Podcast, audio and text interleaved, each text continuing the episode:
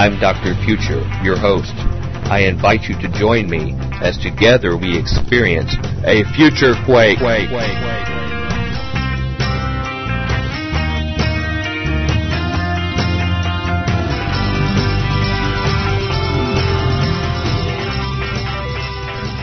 Welcome to the Future Quake Show. I'm Dr. Future. And I am Tom, big fan of the Memra Bionic. And even our listeners who don't know what that is. But they're going to find out this week because mm-hmm. we have one of the favorites of Future Quake, somebody who people really love out there mm-hmm. from the emails we get. This week we have Dr. Michael Heiser joining us, who's the academic editor of Logos Bible Software and also for Bible Study Magazine and we're going to be talking about new initiatives to instruct in the incredible knowledge of ancient texts, Bible theology, and the paranormal, which is something you don't see usually put together, particularly in an academic no. environment. No. But Dr. Heiser is part, along with a few other gentlemen, mm-hmm. of some very interesting new efforts of instruction. You know what I find most interesting about him is the fact that he takes the call for academics to serve the public interest very seriously. Amen. Yeah. And that comes across. That's thanks for setting that into people's mind to keep that in perspective because yes. that's what keep that in mind when you hear his comments. We need to go. Here's Michael Heiser, and we'll be back to wrap it up here at Future Quake. Welcome to the Future Quake Show. I'm Dr. Future. And I'm Tom. No middle name today. Bionic. No middle name today. you, you, you're going to make our listeners feel cheated. All right, Tom trying to understand Meredith Kline's latest or last writings, Bionic. I'm assuming this is an insider joke with our uh, guest today. Yeah, indeed. We indeed. we have a special guest that a lot of our listeners are going to be very excited about, mm-hmm. and I, I truly believe they're going to probably be standing up and cheering when they hear. We have back with us um, our good friend Dr. Michael Heiser, who is joining us back, uh, who's a academic editor of Logos Bible Software and Bible Study Magazine, and he's going to be talking about new initiatives to instruct in the incredible knowledge of ancient text, Bible theology, and the paranormal. Mm-hmm. And uh, Dr. Heiser, I just want to welcome you back for another visit to the Future Quake Show. Well, thanks for having me back, and uh, good luck with Kline's article there. yeah, it's a long one. I'm still make it, trying to make it through the uh, uh, uh, the other one there, the whole creation thing as well. Hey, so you need to let Doc Future and the rest of the Futurians in on this internal. We hate to interrupt you too. Okay, all right, all we right. got some questions to ask. We got some grilling to to go over with with Dr. Heiser about. Um, are are you on your commute, Dr. Heiser? No, I'm not. Okay, I thought I could hear a little hum in the background. So yeah, perhaps he's on an airplane. That or, is a fan. Okay, well that's good. Well, it's a little stuffy around here when you understand. Stargate or something. I just you, you, always remember the signal you get us if you've ever been uh, hijacked or kidnapped. You know the exercise we've gone through before. Um, for our newer listeners and for those few who may not be familiar with your work, let me summarize your credentials as follows, and you can debunk them later if you need to. Uh, you earned an MA in Ancient History from the University of Pennsylvania, majoring in Ancient Israel and Egyptology an MA and PhD in Hebrew Bible and Semitic languages at the University of Wisconsin at Madison, and currently serve as the academic editor for Logos Bible Software and Bible Study Magazine. Uh, you know, it's sad. I really don't see anything here in his background of interest pretty, for us in our show. but vanilla. we we will try to make the best do we can out of this. Uh, you are also the author of the novel The Facade, and you have several websites and blogs, such as the Naked Bible site, uh, all of these are favorites with a lot of our Futurian listeners. Uh, and are a frequent speaker at conferences and is a regular guest on shows like Coast to Coast AM with George Noory. Uh, mm-hmm. This very small, Who? sort of a scaled down version of our Who? show uh, that he's on regularly. You know, it's been about a year, almost exactly a year, since you visited us, and you know we don't have a whole lot That's of return. Amazing. I know it is amazing. A year went by, and we don't have a lot of return guests, usually due to their own choice. Yeah. Uh, we plead with them; they won't come back. But but we do try to keep a lot of fresh blood in. But we, you never come back quick enough. But we know you have to make extra efforts in your very very busy schedule and in your ministries that you do for us, and we so appreciate it. Um, since it's been that long since you've been with us, can you tell us what kind of activities and issues have received your greatest attention since we last met over the last year, and any other developments in your work and life uh, beyond what we'll be talking about uh, today? Oh, I, I think uh, probably the two most noteworthy would be uh, the blogs. I mean, I've done a lot of blogging, and the, the traffic to the blogs has increased uh, quite a bit, which I'm pleasantly surprised uh, to see that. So that's been a lot of fun, and you know I don't foresee curtailing any of that in the in the near future. And I think as far as professional life, we uh, at Logos I was part of and instrumental in creating a uh, a tool for, to help people learn uh, learn how to use Greek and Hebrew better uh, in their own Bible study and ministry. So that's really absorbed my work attention, and then at, at home, uh, the blogging and you know working on a couple manuscripts actually, uh, book book projects has taken up the other. Okay. All right. Um, and how how is Bible Study Magazine going? It's actually doing really well. We uh, we moved into the black much uh, much faster than we thought we would. I mean, usually there's sort of a predictable industry standard life cycle for these sorts of things, and it usually takes at least two years before um, a magazine sort of turns the corner. And we were able to do that in less than a year. So we've been real happy with it. A lot, a lot of positive response to it. So then you're able to now make political campaign contributions and things with the largesse. So, I don't, I don't, I don't think that'll be happening anytime soon. You don't support a lot of Mike Heiser Kingmaker think tanks and public interest groups. Nathan the Prophet. Yeah, perhaps P R O F I T. Uh, but you know, you need a good Beltway uh, institute for whatever for TV. I think that's really when ministries take a next level up. Uh, the only other thing I'd recommend is you probably need to have some kind of like big meeting in front of the Washington Monument or something like that and get some big name people and some historians to yeah, talk there, and things. There we go. I think that'll take you to the next level, and you can, you know, win the culture back or something like that, or at least the intellectual debate back. If you could do that, win that back into the church, then you would be doing something here. Uh, you know, the big news that we're going to focus on for this discussion today are your new initiatives uh, in very innovative online education, and uh, um, they involve two two main areas uh, that we're going to talk about. First of all, why do you think the tools that are now available on the internet are a preferred way to accomplish the, the kind of educational and instructional goals you have in mind for these efforts? I think a lot of the, the technology is, has become much easier to use. It's really there's so many different products that now sort of do right out of the box what in former days, uh, you would have really had to have some extended training on and some real, you know, vocational expertise. I mean, it, there's just a proliferation not only of, of things like video and, uh, you know, people doing their own, you know, podcasting and blogging and, and that sort of thing.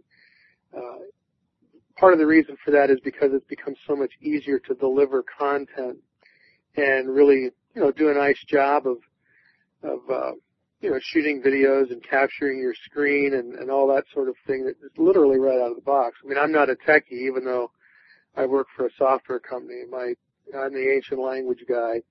Uh, I'm not a coder or anything like that. And a lot of the stuff I, I do even now, I mean, it, it's, I don't, I don't hire it out. And I, and I know in some ways it shows, you know, that I'm, I'm doing you know, things by myself, but you know, in, in other ways, it's I, I never would have thought, you know, that that I would be able to do a lot of the things that I'm doing, and, and the only reason is because, you know, different companies have really packaged things so nicely, and people get are getting used to getting their content uh, online. You know, it, you know, students just Google things now. You know, it's just part of the vernacular, it's part of the culture. You know, they don't go to a library and look in the card catalog and you know, use hard copy resources. It, it, it's just sort of an expectation. So I thought, well, you know, I, I, I have some technological tools here and people are used to getting information in this way. So why not try to combine those two things in, in the area that I'm interested in? I, I hope there's hope for people like me because any of our Futurians that go to futurequake.com know I'm very primitive in my skills, or if they listen to the editing of the show, I'm more of the luddite in our community. So, in fact, I would almost compare us to like the like the headhunters on uh, Gilligan's Island. Yeah. As far as the sophistication. Partying is the little the ball with the little paddle and the little yeah little rubber. So you can't you can't make a radio out of coconut shells. Is that what you're saying? No, not been able to do that. Although Thurston Howell offers us stock certificates occasionally, let him out of the cage. But uh, you know, that's how I sort of feel. So even for for for an old geezer like me, you think now, you you have even some like like little tutorials and things to help people who who are terrified by these kind of things to actually get online and and, and sort of learn your process, right? Yeah. Your software. Okay, so you try to make it as user friendly. Um, obviously, some things come to mind that eliminate a lot of excuses people would make to not take these kind of classes and courses. One is is that it's too expensive. Um, you know, you're taking away travel expenses, you're taking away parking. They don't have to get a parking pass, hopefully, to go to your school. No. um, they don't, uh, you know, they, they don't have to get babysitters. They don't have to have somebody watch their kids while they go. Um, they don't have to have all the time to in travel to go to some central site, you know, even across the country, even around town.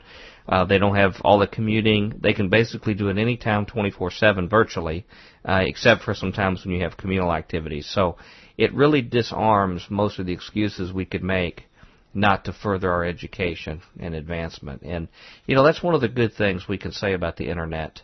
Uh, I'm sure you're like us. You hear a whole lot of bad stuff about how Sure. it's the end of society and the end of mankind, and they're truly wicked things. I mean, there's a lot of pornography and other wicked stuff that we wouldn't know about if it wasn't so easy in reach. But you know, man will always find a way to sin. Uh, but we have new tools that I know we here would never have a chance to be Yeah. on a Would radio we be station Doing radio? No way. Never have a chance. years ago. uh, without this. So you're taking it to the next level, and I, to me, it's it's a forethought in the Christian community that means we might even be relevant in the 21st century if we have more people like you leading the way. Um, the, the classes offered in your two new institutions are not accredited, uh, and that's on purpose, I gather, uh, from any educational board at all that might apply these course completions to certified degree programs anywhere. As you Right. know, I like you, um, I'm very pro education, and I believe people should get, uh, you know, get their ducks in a row, pay their dues, or their kind of thing. Uh, We we should raise the bar. Uh, having said that, why do you think that it's non-essential for the efforts you are undertaking, uh, and for and for what the kind of people would benefit best from the kind of product that you're offering here? Uh, why why is this the best way to do it? Yeah, my my target is just really the anybody who's who's interested. Uh, you know, it, it's not designed to prepare anybody for vocational ministry or anything like that. Although, uh, since I, I do a lot of a lot of that with uh, Liberty University, I'm on their distance faculty. I mean, a lot of students are used to doing that, and frankly, anything you learn, you know, about scripture, biblical theology, languages, you're going it's going to be useful anyway. But that isn't the target audience. It's the interested layperson, the interested non-specialist.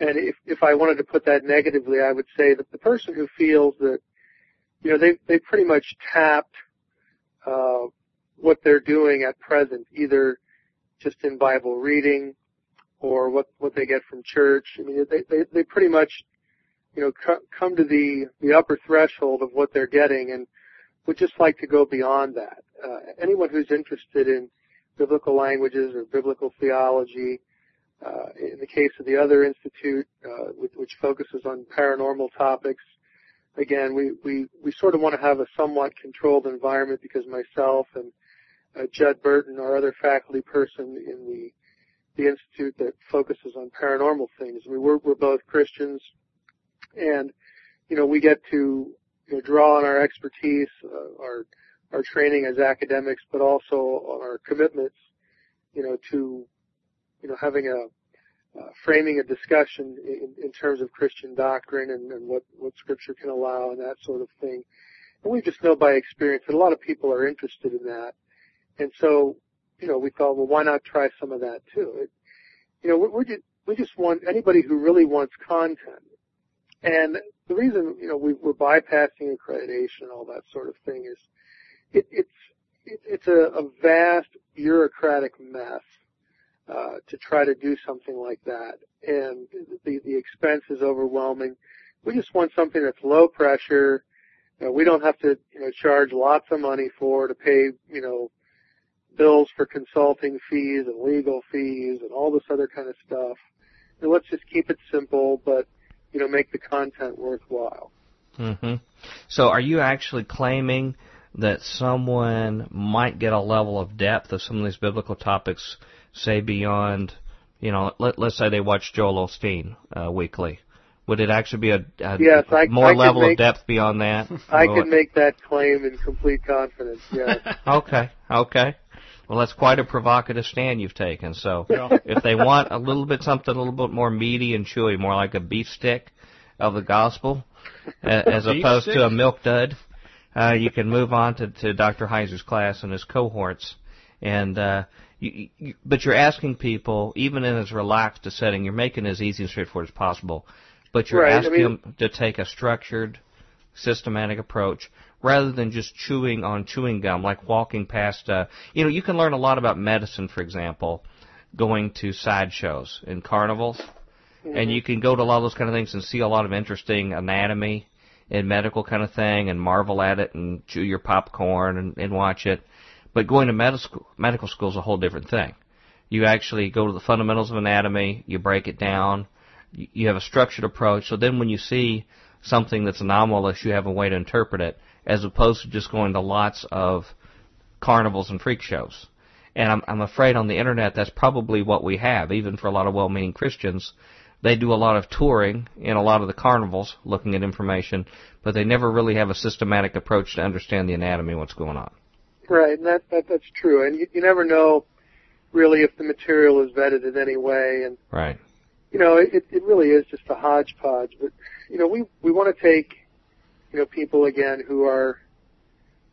Yeah, I have it right on the front of the, of the site. The the one that that is the uh, the biblical material is called Memra, and people could go. You, you could just type in BibleClassroom.com, and you'll wind up at the site.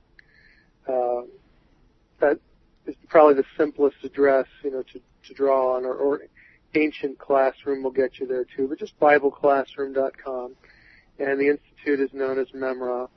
And I have it right there in the front. You know, if you're looking for something devotional, uh, this isn't the place for you because we're, we're, we want to take people beyond Bible reading and asking important, you know, in some cases important, but really super simple sort of questions about the text. We want to go beyond that uh, to, to get people into real content. And I've taught on the undergraduate level for so many years that my approach to this is I'm, I'm going to give you what I would normally give you in uh, in an undergraduate classroom. If you were taking my class at college, this is what I would ask you to read. It may not be as many things as I would ask you to read, but what I'm asking you to read, I will I would actually assign, and the discussion we'll have, you know, we would actually have, and the video I would ask you to watch or the PowerPoint I would would ask you to watch, I would actually show these in class. You know, uh, so I, I want I want the content to be at, at that level, but we've reduced the amount, so it's not an overwhelming experience. I expect people would probably need to, to take three three to five hours a week uh, on any given class to read through the material and do do some of the exercises and some of the activities that you know I would ask them to do. So there is a commitment involved. There is a calendar, but it's not an overwhelming uh, time commitment. It's not an overwhelming experience. I'm not going to be testing anyone. hmm Uh, I'm not going to be hanging over over them, you know, beating them up if they get something wrong or or didn't understand what they read or you know, not that I do that in the classroom anyway, but you know what I mean. It's just that hmm Is there a lot? that, that is there a- atmosphere, you know, that that Yeah. you know, it, it becomes not a, a fun sort of experience, a learning sort of experience. It becomes, oh, I, I'm accountable for this, and and it, there, there's a fear factor there. Am I going to get an A or am I going to flunk right. out? Or Right. there's none of that. You know, You we're, can be not, liberated from that. that. Yeah. You can be liberated. Well, and, and you don't anticipate a lot of hazing amongst the students.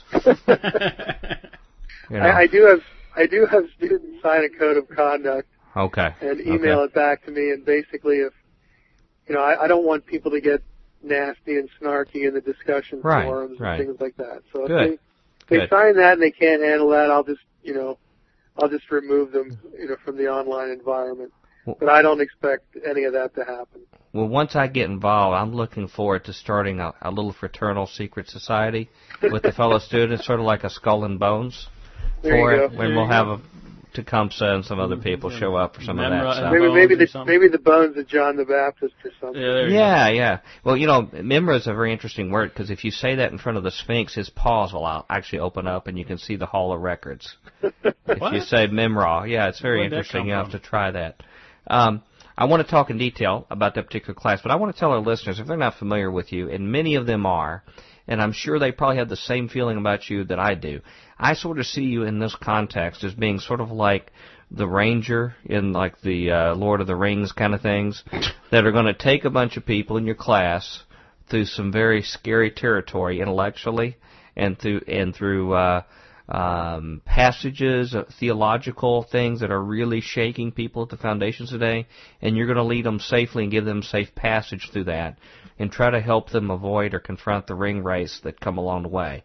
That'll jump through their computers occasionally on the internet on these kind of topics, and actually show them a true path. So I think they're in for a very positive experience in what they're going to have. And Doc, uh, Mr. Bionic's give me a raised eyebrow Yeah. here on that. That, rolling eyes on that analogy. I want to talk, it, but before I get into detail about the first school here, I want to explain, I want you to explain, because I think these are similar to both of the, your schools.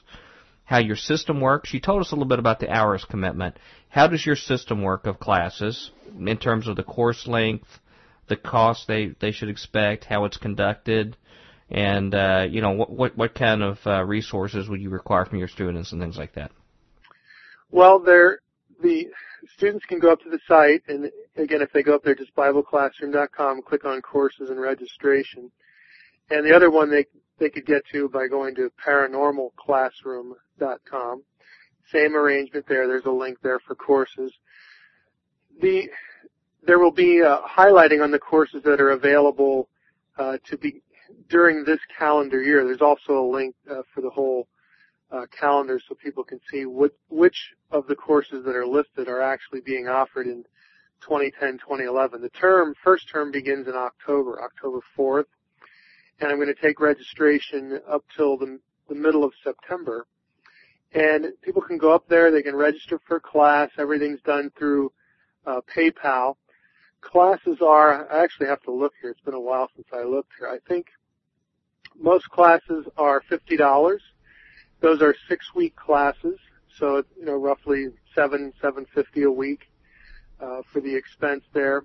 The only thing that's more expensive and longer are biblical language classes. I have a Greek class and a Hebrew class uh, that is 52 weeks long. It's year round. Those are $200. It's four dollars a week. Um, and I've, I've I did that last year. That's actually how all this got started. I, I suggested on my blog, or I offered on my blog, to go through a Hebrew grammar and a Greek grammar with anybody who wanted to go through it with me, but so that I wouldn't get a thousand people that you know wanted to do this or some ridiculous number. I, I charged for it, and I had uh, I had over 50 people uh, Hmm. sign up uh, to do this, and we've been doing it ever since. We're actually coming up. We're about I think well, uh, the first of October, I guess, is when the year ends for our, our first experiment. So we're we're closing in on a full year of Dr. Mike going through a Hebrew grammar and a Greek grammar with uh, a bunch of just lay people, just students. Hmm. I don't have any seminary students. I don't have any, you know, ministry, you know, prep students because they're all either in seminary or doing something, you know, for credit, you know, for vocation. But these are just ordinary people in, in, in churches or you know, whatever that I, I want to learn Greek. I want to learn Hebrew. And so what I, what I do is I, at home I go through a chapter. I have the, the grammars that we use in, in digital. People can get them that way or they can just use the books through Amazon, get them through Amazon. And, and I go through a chapter. I go, I explain every, every portion of whatever chapter it is. I go over the vocabulary with people. I make a PowerPoint that they can use and repeat to memorize their vocabulary. And then I go through uh, a week later, each each unit is two weeks long uh, within the year-long course. And mid-unit, you know, after the first week, I, I overview it and post that, and people, you know, work through the chapter themselves, look at my overview, try to work through the material, and then halfway between, I will go through the exercises. You know, the translation exercises, the grammar exercises, so that everybody not only gets the answers, the grammars have an answer key, but I want people to know why the answer is what it is, and also sort of little clues as to how they could have unpacked you know, this particular verse or sentence in, the, in their translation. So it's me, you know, guiding people through and reinforcing the, the content of the actual grammar. So we, we've actually done that for a whole year. So those those are, are going to be offered again, uh, Greek and Hebrew uh, over the course of a year. But that's the longest course that Memra has. Uh, it's naturally the most expensive because it's 52 weeks, but everything else is six weeks uh, and fifty dollars. And what the student, what will happen then is when you register, you'll get a receipt from PayPal. You'll get an email from me um, about with the code of conduct, and then two weeks when registration cuts off before October 4th. Uh, two weeks prior to that, I will send out a syllabus there, there will be an address to the online classroom site itself. There will be video tutorials as to how to log in, how to change your password, you know, where your course is located. It's actually very, very simple. We're back at FutureQuake with Dr. Future. And Tom LXX? Question mark? Bionic. Uh, I can only assume you're referring to the Septuagint. Yes. You, you, you textual guy, you. Mm-hmm. Well, that was our first segment with Dr. Heiser. Um, people may not know where this is going. This may sound very dry at first pass. Mm-hmm. But you're just going to talk about some kind of new academic program. Yeah. But I don't think it's that way. I No. think they're going to find out some very interesting things this week. Mm-hmm. Dr. Heiser, as I've always said, could read from the phone book and make it mesmerizing. Yeah. It's because he could do it in like seven languages. Well, that's true too. Uh, somebody else who will impress you is Merv, who can tell you how to contact us at FutureQuake. FutureQuake radio broadcasts are archived at www.futurequake.com, suitable for downloading or streaming, as well as other show information. Email Dr. Future and Tom Bionic at drfuture at futurequake.com. That's D-R-F-U-T-U-R-E at futurequake.com. Tell us your name, city, and radio station or internet, and if we can use your name on air. Comments on the show's topics or guests, or suggestions for future show topics or guests are most welcome. Dr. Future and Tom will discuss selected emails each week during the radio broadcast. We have to go. All right, let's get. Come back. We've got three more sections with Dr. Heiser. Until then, we hope your future's always bright. Have a good day. Bye. Join us next time as we dare to experience another aftershock of a future quake.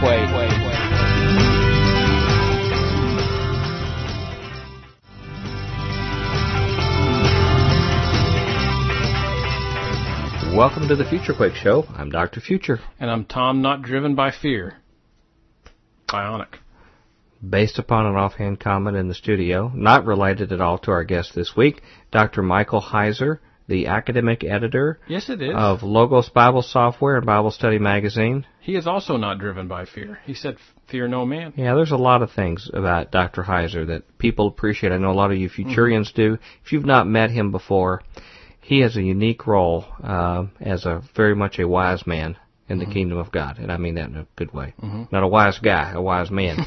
and we're talking like Vinny, the wise guy, right. the kingdom of God. And We're talking this week about new initiatives to instruct in the credible knowledge of ancient text, Bible theology, and the paranormal.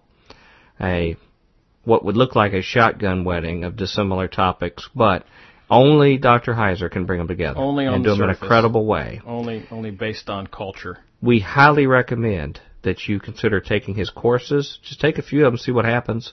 You won't be the same on the other side, I guarantee. But mm-hmm. if you don't believe us, listen to our next segment with Dr. Michael Heiser, and we'll be back to wrap it up here at Future Quake. And once you're into the into the course, then the, each course is broken down week by week. Okay, here's your required textbook, and they would know that when they register anyway because I have a bookstore online. I, I tell when you when you go to register, right where you click to register, there's a note about any required textbook and a link, you know, to buy that. But I would say, okay, here's your textbook. We're reading the first 50 pages read that first, then here's, you know, a video I want you to watch about this, or here's another reading to supplement this. Here's a discussion forum. You, you enter that with your classmates, and I will have questions posted in there, and I, I will be in discussion boards, you know, in and out of them, interacting with, you know, what, uh, how students are responding, you know, to the different questions. Uh, we will do some real-time uh, activities, uh, like video conferencing or, or, audio conferencing, that sort of mm-hmm. thing, maybe through Skype or something else. We still have to work out what would, would probably work best uh, in that regard. But you know, there there will be you know some some interactivity to it. It won't all be static. Of course, if students have questions, they can always email me. You know, I'm, I'm available there. So if something doesn't get discussed or answered in a discussion group, it'll you know be handled in, that way. So it, it's it's partly you know me trying to do what I do in classes online for again just anybody who's interested in the topic. So it's a little bit experimental. I have a year of it under my belt uh, in terms of the languages, so that's that'll be a little further along the way uh, as far as things I will be adding to that uh, in lieu of my experience over the course of this year.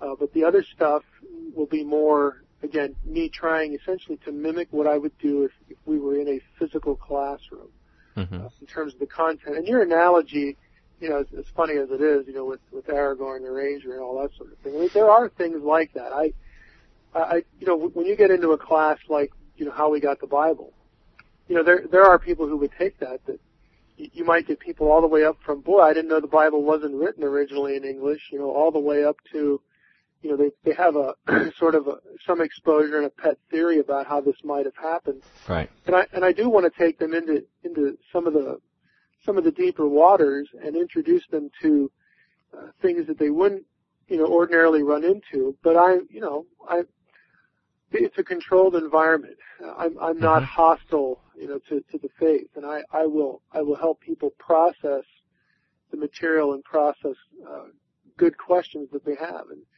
this is a place to ask, you know, the, the question you've always wanted to ask, but you were afraid you, you would sound heretical. mm-hmm, right. So you weren't, you weren't sure if, if church was a good place to ask this or your home Bible right. study. Uh, that, you know, that, that's really what it's for. You know, the, the blogs, you know, uh, cater to a lot of that, but you know, this will as well. It, it, hmm. This is but, the place to do it. But this is structured. In this other words, yeah. you have a methodical, structured process to build your knowledge base like you would if you really want to know the truth in any field. And how much more should we know in, in our, our spiritual beliefs, which have eternal consequence that we get right, which should affect every aspect of our life and beyond? How much more so should we take seriously to make sure we get our ducks in a row correctly? I'll, I'll tell you what, what really, I, I may have used this analogy or this illustration before. It, it's, it's not just a, a, a homespun illustration in terms of making it up. I'm, I'm really serious about it. A, a lot of people don't realize that, you know, we, we, we think that, okay, I've, I've, I've raised my, my kids, you know, in, into, in the church and now they're going off to college and you know, not all of them go to Christian colleges, and even some of the Christian colleges aren't aren't terribly uh, aren't real careful or aren't Christian real in name interested. only. Yeah, yeah they're, they're not even really interested in articulating uh, traditional positions on on certain doctrinal issues. And when your young person uh, gets thrown into that class, they're going to encounter things that, that they never encountered in church. It's it's it's really another hour of what they didn't tell you in church. You yeah. know, it, it, it's it, it's very easy uh, for a professor, uh, if the professor really wants to be hostile, to, to frankly just destroy people. I mean, mm-hmm. I, I I look at myself, and and I, I know that, you know, I, I know enough that I could destroy lots of people. You know, I don't have any interest in that because you know I, I think I'm I'm called by by God, you know, to to have the education I have, and I'm I don't have divided loyalties, you know, as far as you know, academia is. You know, do I want to be an academic or do I want to follow Jesus? Well, the answer is yes. You know, I don't have to choose between that. You know, but but I I realize that you know there are people just like me that can't wait, you know, to get students in, in class and disabuse them of this or that idea. Mm-hmm. And you think, well, you know, my kids are safe because they they they don't go to college or you know they're they're here mm-hmm. at home or they're married hey, there's this thing called the internet right. that you know yeah. most of what's on there is is really uh, completely unfiltered in the sense that you don't have anybody that is introducing ideas, you know, into the mind of either you or you know somebody that you care about. They're going to introduce the idea and just let it there. They're not going to help them process it. They're not interested in saying, well, here, here's this issue. How how would we approach this question? Let's let's reframe the question so that you know it, it's coherent uh, with respect to what, what the Bible actually says. You know, they're they're not interested in that. You, mm-hmm. you often get one-sided presentations. I think of zeitgeist right away. Yeah, I was that was just yeah. coming know, to mind when you're speaking. I mean, frankly, zeitgeist is only going to impress people who haven't been through the material. Okay, you know, it, it looks so startling and so impressive and so overwhelming when you see the, these two these two videos like, oh, you know, boy, I'll bet nobody who claims to be a conservative Christian has ever thought about this material, and this is just so overwhelming and so mm-hmm. devastating. Well, I'm sorry to disabuse you of that notion, but a lot of people have thought about all these issues, and scholars have been over this ground. This is nothing new. But if you don't have somebody who knows that, or who knows the material and, and can say, hey, look, here's a specific study over here that rebuts points A, B, and C. And, and the way that those points were even cast, the way the questions were even asked, is a little deceptive, a little misleading. Here's why. Okay, unless you have a professor or somebody who can take you through the material like that and reframe it and bring bring more data uh, to the fore uh, into the discussion that that rebukes and rebuts, you know, a lot of this, this, this stuff. Unless you have that, you're pretty much on your own, and you're just a sitting duck, mm-hmm. you know, for for the, a lot of those ideas. And so, you know, me personally, I I'm I'm sensitive to that. Um, you know, I see a lot of stuff that comes over the History Channel, Discovery Channel. Of course, I refer to the History Channel now as the Fantasy Channel. Mm-hmm. Yeah. But um, there's a lot of stuff that, that everyday people get exposed to uh, Newsweek time, they always roll out the who was Jesus when it comes to Easter. And, sure. You know, some revisionist, you know, Jesus seminar gobbledygook or whatever it is. Every year you can count on it. You know, adults are exposed to a lot of the things that we as academics have, you know, we've been there, done that. We've frankly been bored with it. It's been dismissed mm-hmm. by this right. or that research over. But they don't, they don't have any of that context. For yeah, two two classic ones would be the whole Da Vinci Code stuff, oh, yeah. the ancient astronauts uh, idea. These are things that are common things in our in our vernacular that they always bring out and dust off. And like you said, you've been there and done that, right? Yeah, it, it you know I'm I'm very sensitive to it because I, I just don't want to see people manipulated. To me, introducing uh, planting an idea or introducing a subject to a person that you know as a scholar. They've not come across this. And, and, and, and, and you have these scholars that will do that just to provoke, just to destroy, just to manipulate, you know, mm-hmm. just, just to tear down.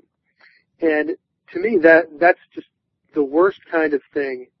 It's dishonest, you know, it, it's, it's just deception. To me, it's just evil. You know, if you're, if you're just trying to, um, implant ideas into a student's mind for the sole purpose of turning them in a certain direction when you know that there's two or three or four ways to look at this data. And you know if you were sitting in a room full of scholars, you'd get your butt kicked or you'd at least get a healthy, you know, rebuttal, a healthy presentation mm-hmm. of the mm-hmm. data in a completely different way. You know that, but yet you're withholding that information from that student. Why? Because you want control over them. You either want to mm-hmm. destroy them or change what they what they believe because you don't like it, or you want them to follow you. Okay, that that to me is a sinister thing, and that's know, evil. Yeah. Yeah. Since, since I'm in academia, that that's like that happens like every day. Okay, mm-hmm. it, it's just the way it is. And when it comes to things like the Bible and things like philosophy and and the big the big picture things like worldview. Okay, this, the battle for the mind occurs on you know millions of fronts every day in or outside of a traditional classroom, and I, I just I just think that I, I am in a position where I, I ought to do something for someone uh, to prevent that kind of thing from happening because my attitude going up through my education, I, I, I probably have shared a little bit of my testimony before with, with you guys. I deliberately wanted to go to places that were more antagonistic and more difficult at each stage, at each level of my education. Left a couple schools because I, I, I thought that, that it, it wasn't doing that for me. And, and I, I wanted to, to take their best shot, go into the, the academic lion's den here, and I'm going to take your best shot, and let's see what you got. And, and I know that some, this, there's nothing new here. Someone has thought about this, and I'm going to look for the information. I want to be able to, to see what you're giving me, and then ask the question, is what I'm being given, is it possible that this is only being cast or framed one way. You know, how do I think about this uh, biblically? How do I think about this in light of, you know, my own you know, certain set of presuppositions that there is a God, He is interested in people, uh, He He did you know create. You know, again, all these things you know that have been philosophically hashed out and have shown to be coherent and that you know I, I'm going to embrace. I'm going to proceed from that point, and I'm going to take your best shot and let's let's see what you got. And I just believed, and I think it was just because of providence. I, I, I had this sense that God's still going to be there when the dust clears. The Bible's still going to be there when the dust clears. I, I may have to, to rethink and change the way I think about certain things, but it's still going to be what it purports to be. It, it just may change my path a little mm. bit toward explaining it better or, or understanding it better. Let me ask you, what was it? Was it, Mike, when you, when you got to the end of that yeah, through your academic activities? Was God still there? Maybe oh, a little yeah. bit surprising for a minute, but I mean, but, the, uh, let me give you a, a good illustration of this. Okay, in my own my own thinking, where my thinking changed, but I wound up at the same place. Okay, and that is this whole issue of inspiration. All right, the whole doctrine of inspiration. Now, when I was, I, I didn't have any spiritual training. I, my parents weren't believers, and I became a Christian when I was 16, and I was frankly in a pretty antagonistic situation at home, and uh, you know, I I pretty much had to to do what I was going to do spiritually on my own, and and take risks, you know, even within my own family for doing that. But but you know, we did that, and I was pretty, I was taught a pretty traditional, I think, fairly simplistic view of inspiration. I came out uh, graduated and went to Bible college, sort of thinking of inspiration as as an event. You know that the, the the prophet sort of got zapped one day, and and God sort of channeled information to him, and and and he he was sort of went into an automatic writing trance mm-hmm. or something yeah. where where God like you know held his hand for every word and all this kind of stuff. You know, that it's a view you go in with, and and you know that that that, that the Bible does say something about its own inspiration, its own character, its own point of origin being God, and also people. And you know, I, I went through that, but as you start to look at things in the original languages, and, and eventually when I went out to grad school too, and you get all these competing ideas about authorship and, and whatnot. You know, I, you're, you're forced to rethink things, not because Professor so and so says something, but it's like look at this in the text. How how is this how does this reflect what you were taught in your fundamentalist church? Well, the answer is that, that it doesn't, but it's in the Bible, so I need to do something with that because it is scripture. I, I, I still believe that God gave it to man. And so now I view inspiration really uh, from a more providential perspective. I view it as a process, not an event.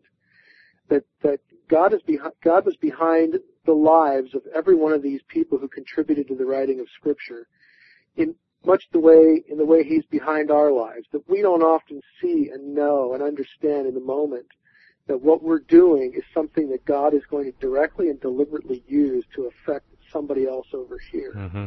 And and God was was active, training them, giving them their backgrounds, you know, the things that happened to them, molding them every step of the way. And whether they were conscious of what they were writing or not is is incidental. You know, they they produced something and God providentially looked at that and, and either approved it or brought someone else along, you know, to, to add to it, to supplement it, to bring it along to what he wanted to be. I, I'm a big believer in what scripture vaguely refers to as the school of the prophets. I think there were many hands uh, involved in the creation of, of a number of biblical books, not just the person that, that it bears their name, but I, I, I think it was a steadily, there was a steady process that went into producing a lot of what we call the Bible, and God was in it. Okay, and and and He picked men, many of whom that will never know who they were. You know, they, they'll never get credit, you know, for what they did, but God was in in the process. And at one, at some point, every biblical book, uh, regardless of how many layers it went through, how many you know, edits it got, how many, how much massaging the text took, you know, wh- whatever the work that was that went into it, and and you know, whatever the the motivations were, a lot of the stuff is there to, you know, go after deliberately other gods, you know, the foreign gods and and all sorts of things. There, there's a motivation. Writers had reasons for what they were doing. They were literary artists they deliberately used this particular genre over here or this particular technique. You can see these things when you read deeply into the text, especially in the original languages. They're real. But that doesn't disturb me because I believe God was in the process at every step, with every person, with every hand. But I, I can no longer believe that, you know, God just sort of channeled information. Because it, it just, there are parts of it that just doesn't work that way. But I still believe in inspiration. I still believe in inerrancy. That when, when God, when every book finished that process, and God knew when that moment was, when every book got to the end of the process, God could look at it and say, good job. Mm-hmm. That, that's what I wanted. Okay, and there's no mistakes in it. There's, there's no, there's nothing erroneous in it that's going to mislead someone. Well, that sort of compares to our own life, doesn't it? The whole process of sanctification, because God did a real work, an authentic work in us that is true handiwork of His, but it still has a component of it that is a work under progress. Yeah. So the work originated with Him. It was genuine with Him. There is also work that continues on each of us, and, and, and we are a form of the Word as well. We are living epistles. Let, let so we shouldn't be surprised that a written epistle wouldn't have the same experience that a living epistle would. Exactly. Let me give you an example with, within that example. All this debate and controversy over are there two or three Isaiahs, you know, the mm-hmm. Deutero Isaiah, Trito Isaiah, and all that kind of stuff. You know, this is what you get in standard mm-hmm. critical approaches to the book of Isaiah. Bizarro Isaiah. Yeah, and, and, and there, there are reasons why those questions are asked. You know, I, Isaiah writes something about, uh, in Isaiah 14 that reflects, well, he even mentions Babylon, the king of Babylon. Well, if Isaiah is writing in the 8th century in the 700s, Babylon isn't even a power yet. That's not going to happen for another couple hundred years. So it's, it's anachronistic. It's out of place. It's out of chronology. Well, what do we do with that? You know, do we, do we have to say that there were two or three Isaiahs and we've sort of been hoodwinked and and you know this is there's three different books that were sort of sewn together. I don't take that view at all. I don't take the standard critical view. I think what you had is you had Isaiah do a lot of writing and preaching, and then his followers, his disciples, later in life, okay, would put the book together. I don't believe in the holy stapler. Okay, you know, you have people following Isaiah around and writing. I, I think I think they did follow him around. I think they did sit with him. I think I, I think uh-huh. they did talk with him, and they wrote down what they heard. But you know, when the guy dies, it's like, what what happens? Hey, you know, let's bring your pile over here, and you know, you know, Shlomo, bring your pile over here. And I know you were taking some notes, you know, when Isaiah would talk. Mm-hmm. And let's put them all in the pile, and you shuffle them, and you get the edges nice and flush. And okay, where's the stapler? Okay, that is not how the book of Isaiah came together it's okay. We have we have you know our teacher's sermons here. We know what God told him to say, and, and either he or we were writing it down. Hey, is anybody good at making a book? Can anybody fashion this into a coherent book? Okay, you over there, you're hired. Okay, now, you know, God has a task for you. Make this readable for posterity. And even mm. beyond that, a hundred years later, there are things in the book of Isaiah that reflect post-exilic times, you know, deliverance from exile. Isaiah wasn't alive then. And it's not worded as a prophecy. What happened? Well, I'll tell you what happened. Somebody who believed in the Word of God and who believed in Yahweh, the God of Israel, and who knew Isaiah really well, knew that book really well, thought, you know what? This thing that Isaiah talked about 150 years ago, it's happening right now. This scripture is being fulfilled right before our eyes. And so the, the Jews, we, we know this because they have the Talmud and the Mishnah. They, they had this sense of ongoing revelation. And we talk about that too in our circles, progressive revelation. It's like, okay, God is doing this thing right here, right now. I'm going to go into the book of Isaiah and I'm going to add a phrase here or there so that readers from this day forward know that Isaiah prophesied this and it came to pass in our day.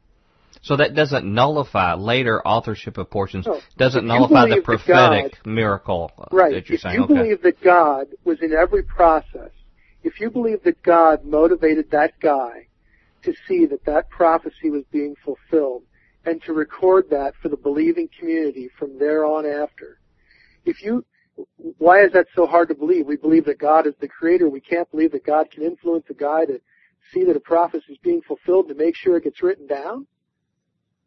I mean, what, which one is the greater deed?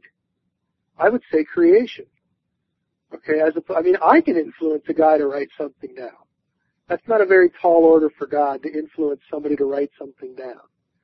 You know, if you believe that God is in every step of the process, and again, it, the, all the books reached some point of completion where the, where the, the, the prophets, the school of the prophets, the believing community, the priesthood said, you know what? you know, we're we're at we're at at, at the end of this era, the end of, of of this canonical era, and they had a sense of of you know of a canon of of, of you know a, an era of prophetic activity where this was going on. Uh, we're we're done with it now, and we're going to take the book of Isaiah. Now we're going to add it to all these other ones. You know, and, and we have a, a mm-hmm. full blown. Now we have the Tanakh. We don't just have right. the major prophets and the minor prophets. Now we have the whole collection. There was a sense in the community when that time was reached. And I, and I believe that up until that point, you know, God is influencing and moving people, working with people who were, who were you know, scribes who were believers, you know, and, and influencing them to put the information down, get it together, and create something for believing posterity. Again, this isn't rocket science. It's not, it, it, it's miraculous because God's involved, but it's not sort of cartoonish miraculous. Well, here's here's here's the impression I have, Mike, from what you're saying in summary. Sure. Which, which what I hear you saying is that through your process that you went through in, in your trailblazing, which which by the way you can help through your class other people go through the same kind of harrowing territory a lot easier based upon your experience, is that you, you found the liberty to be able to unconstrain God from artificial restraints that we normally put on him and how he works. Yeah. That, that that aren't pushed by scripture, that aren't mandatory, aren't required, but you give him a latitude to work in ways that often our own narrow minds, based on what we heard in Sunday school or whatever we heard, whatever, th- through no real good verifiable reason, scripture, we tie his hands on what he can do. And additional education properly done can help liberate you to see a broader view of how God can get His work done without necessarily having to threaten your commitment or your beliefs in Christ's work and what, what God's Word stands about. We're back at Future Quake with Dr. Future. And Tom, uh, thinking about the nature of truth. Mm-hmm.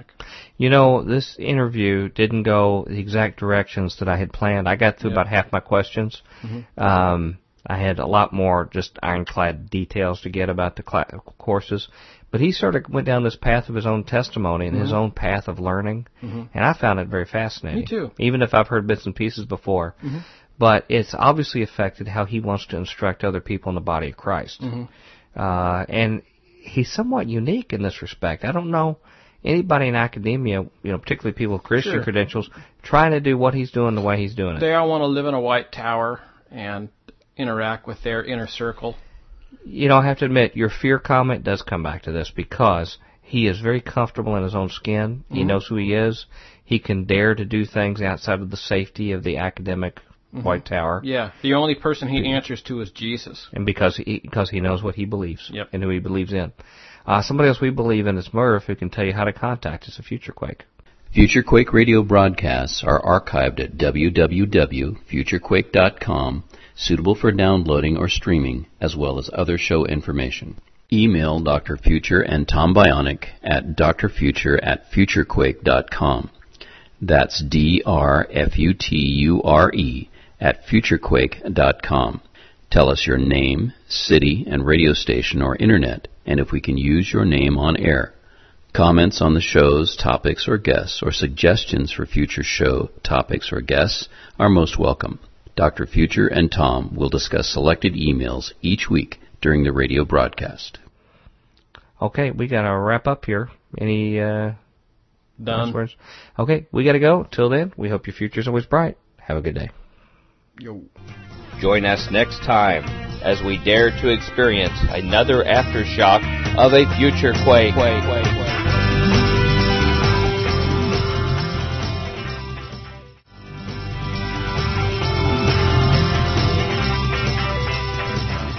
Welcome to the Future Quake Show. I'm Dr. Future And I'm Tom. Interesting discussion we are having this week.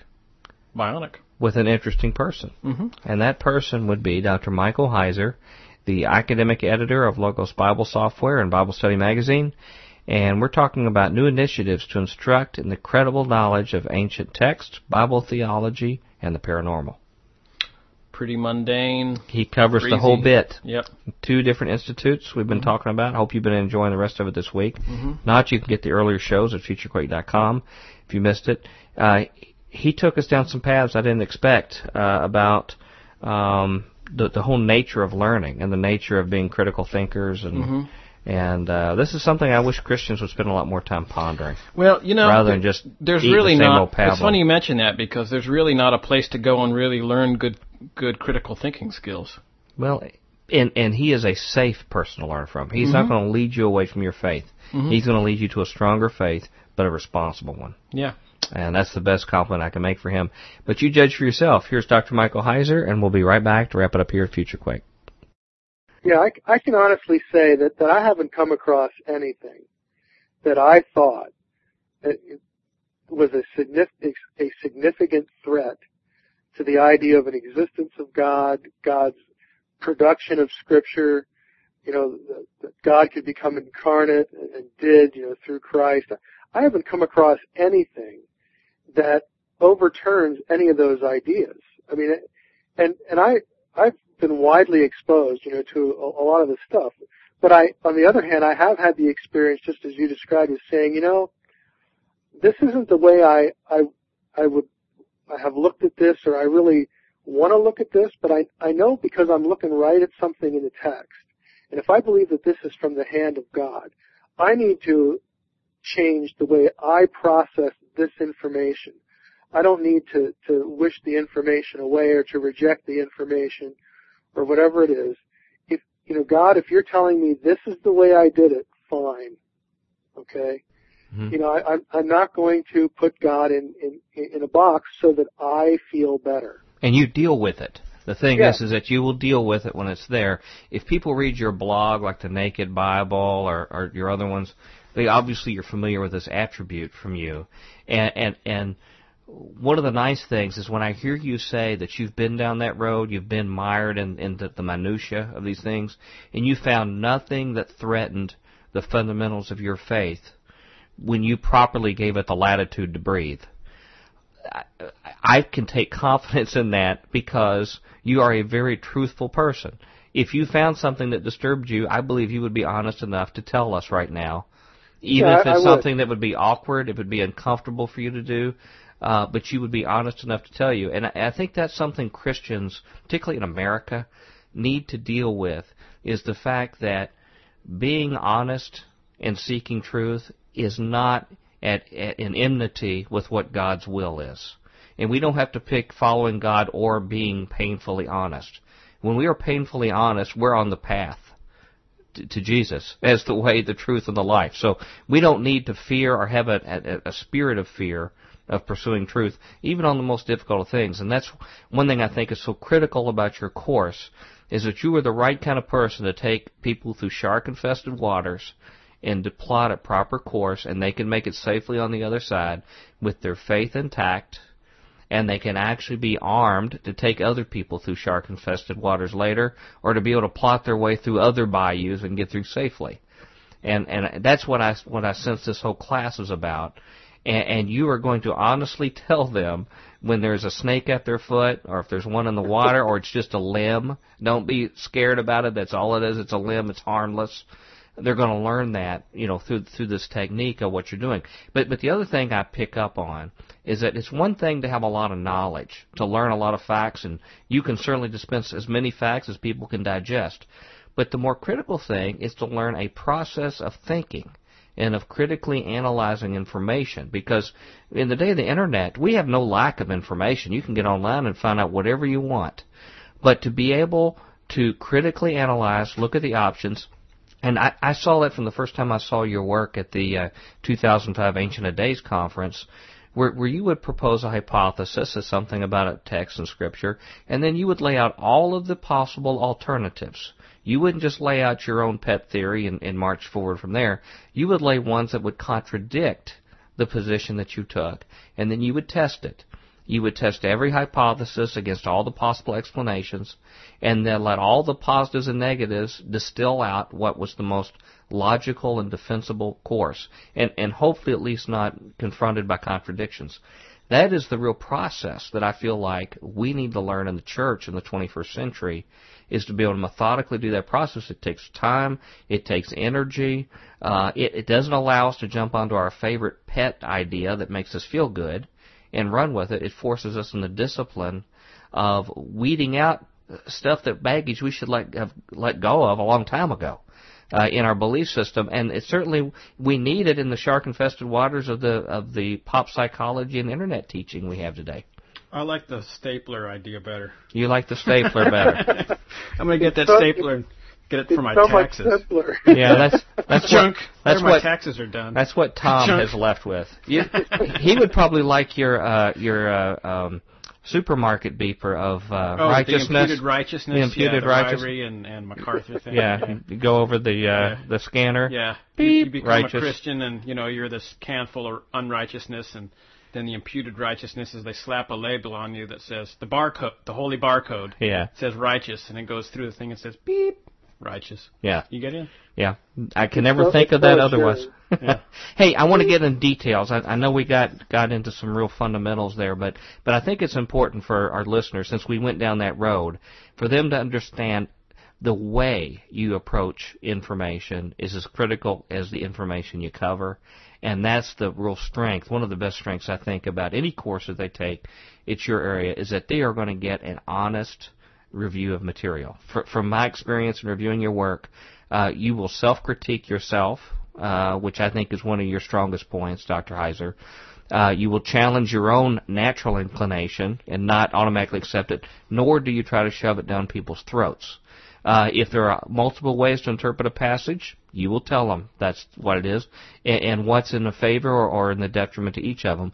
And this is something we need to systematically train with people. I wish you could run millions of Christians at a time through these classes. I know it's only going to be a few at a time, but but you got to start somewhere. Uh, getting on to one of your specific classes, your first initiative, which is where we've really focused mo- most of our, our inclination, is the online school of ancient studies and biblical theology, as you mentioned at memrao.com, which I don't know many schools in America named after Ara- Aramaic words. Uh, No. if I remember right, there's not many. First and only. Yeah. Uh, or BibleClassroom.com, which people might even remember a little easier. I like ancient classroom. It, I got this idea of everybody sitting at stone desks and like Uh-huh. chiseling their notes. Yeah, lots of cobwebs in the uh, corner. Yeah. Yeah. Uh, please tell us what the purpose. We, we we've sort of gone around it, but concisely tell us the purpose and goals of this particular school, both for society at large, what you want to do to the community, and also for individual students. And uh, maybe tell us what Memrao means while you're at it. Well, we'll- start with the, the easy one. Memra is the Aramaic word for word. Okay, just like logos would be the Greek word for word, uh, like in John 1 1. Memra is just the Aramaic version of that. And in uh, Memra, it, it, it's significant because, like John 1 1, in the beginning was the Word, the Word you know, was God, so on and so forth. The Word was made flesh in verse 14, you know, pointing to Jesus. This, em, this embodied deity. Uh, Memra is also used the same way uh, in Aramaic translations uh, of the scriptures, uh, quite frequently, uh, actually. But uh, that's what it means. So it's Logos was taken, so I thought Memra would be a good one. mm-hmm. You know, to go to uh, call that because. Had know, somebody taken all the Hittite words? You, they were Yeah. off limits. yeah, I, I I I didn't want to mess with the font. You know, the translation. Okay. I understand. yeah. But but what Memra is about, it I, I do want people to again go be I want to be able to take them beyond where they're at, you know, just reading. Bible reading really isn't Bible study. Uh people, you know, make that transition, they do the best they can, you know, they go they go go to small groups and hopefully they're getting some content there. Uh, a lot of them do go to the internet and that, you know, it's a hit or miss proposition. Right. But I I meet people all the time that, that want to learn uh, more Bible, and and this is for those people. Again, in in a content-oriented, low-pressure uh, sort of way. But I do want to, you know, I guess consciously, and, and it's going to happen unconsciously as well. But I do want them to learn how to take material apart and put it back together again. I want them to learn uh, how to frame uh, discussions. I want to get them exposed to uh, material that you wouldn't get exposed to uh, in church. Again, to, to take them beyond that, it, just in terms of, of exposure. Uh, I, I think Christians really need we need to develop more muscular minds. Uh, frankly, No kidding.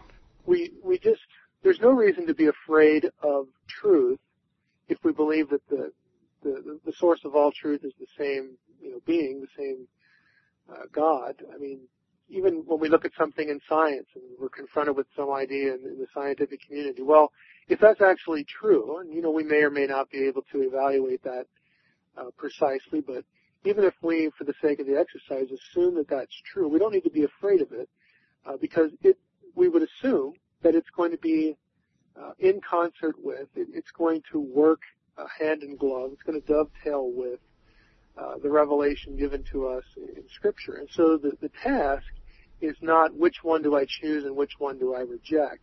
The task is how can I find a, a way where these two truths fit together? And you know, we're we're used to thinking of that in terms of science and the Bible, but if we just take the Bible, uh, there are you know things that again you would be introduced to or confronted with uh, ideas about the Bible where a scholar or an archaeologist says this or that, and here here's this artifact, you know, fit this into you know your interpretation of the Bible. I mean, there there are things like that too that you know it, it's real. This person lived. This person made this thing. This person wrote what he wrote on it. Uh, this person, you know, was connected to ancient Israel or the cultures around ancient Israel, and the Bible mentions this person or this thing or this idea. You know, how do we process all that information? Because, it, again, if if you're in an antagonistic situation, what the archaeologist wants you to do is choose what I'm showing you or reject, you know, your understanding of the Bible. Reject your idea that the Bible is, is a divinely inspired. So it's a false dichotomy. They're It's giving you false dichotomy. they're not giving you all the available choices. Right. We really need to to encourage people to expose themselves to ideas, and then, uh, you know, just with a lot of it comes with practice. A lot of it comes with just asking the right kind of questions. Uh, really challenging, not be, being unwilling to accept the way a discussion or a question or a debate is framed. Why do I have to answer that question the way you asked it? Why, you know, why must I parse this information uh, given the background, given the setup that you've given to me? Uh, part of And, that, and this is good for everything in life, not just It is- the the most important thing are theological matters. That's what matters most in our life.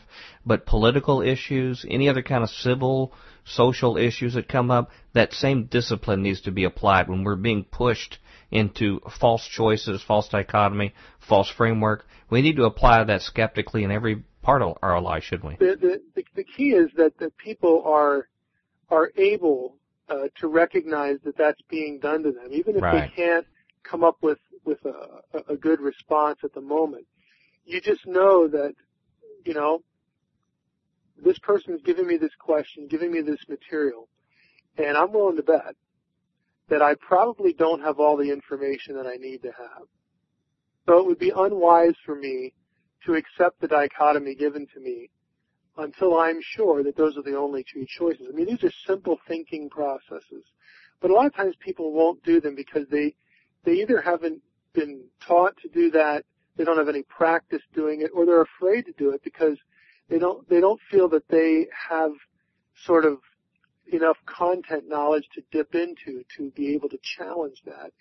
And, you know, you don't have to be an expert in everything, okay?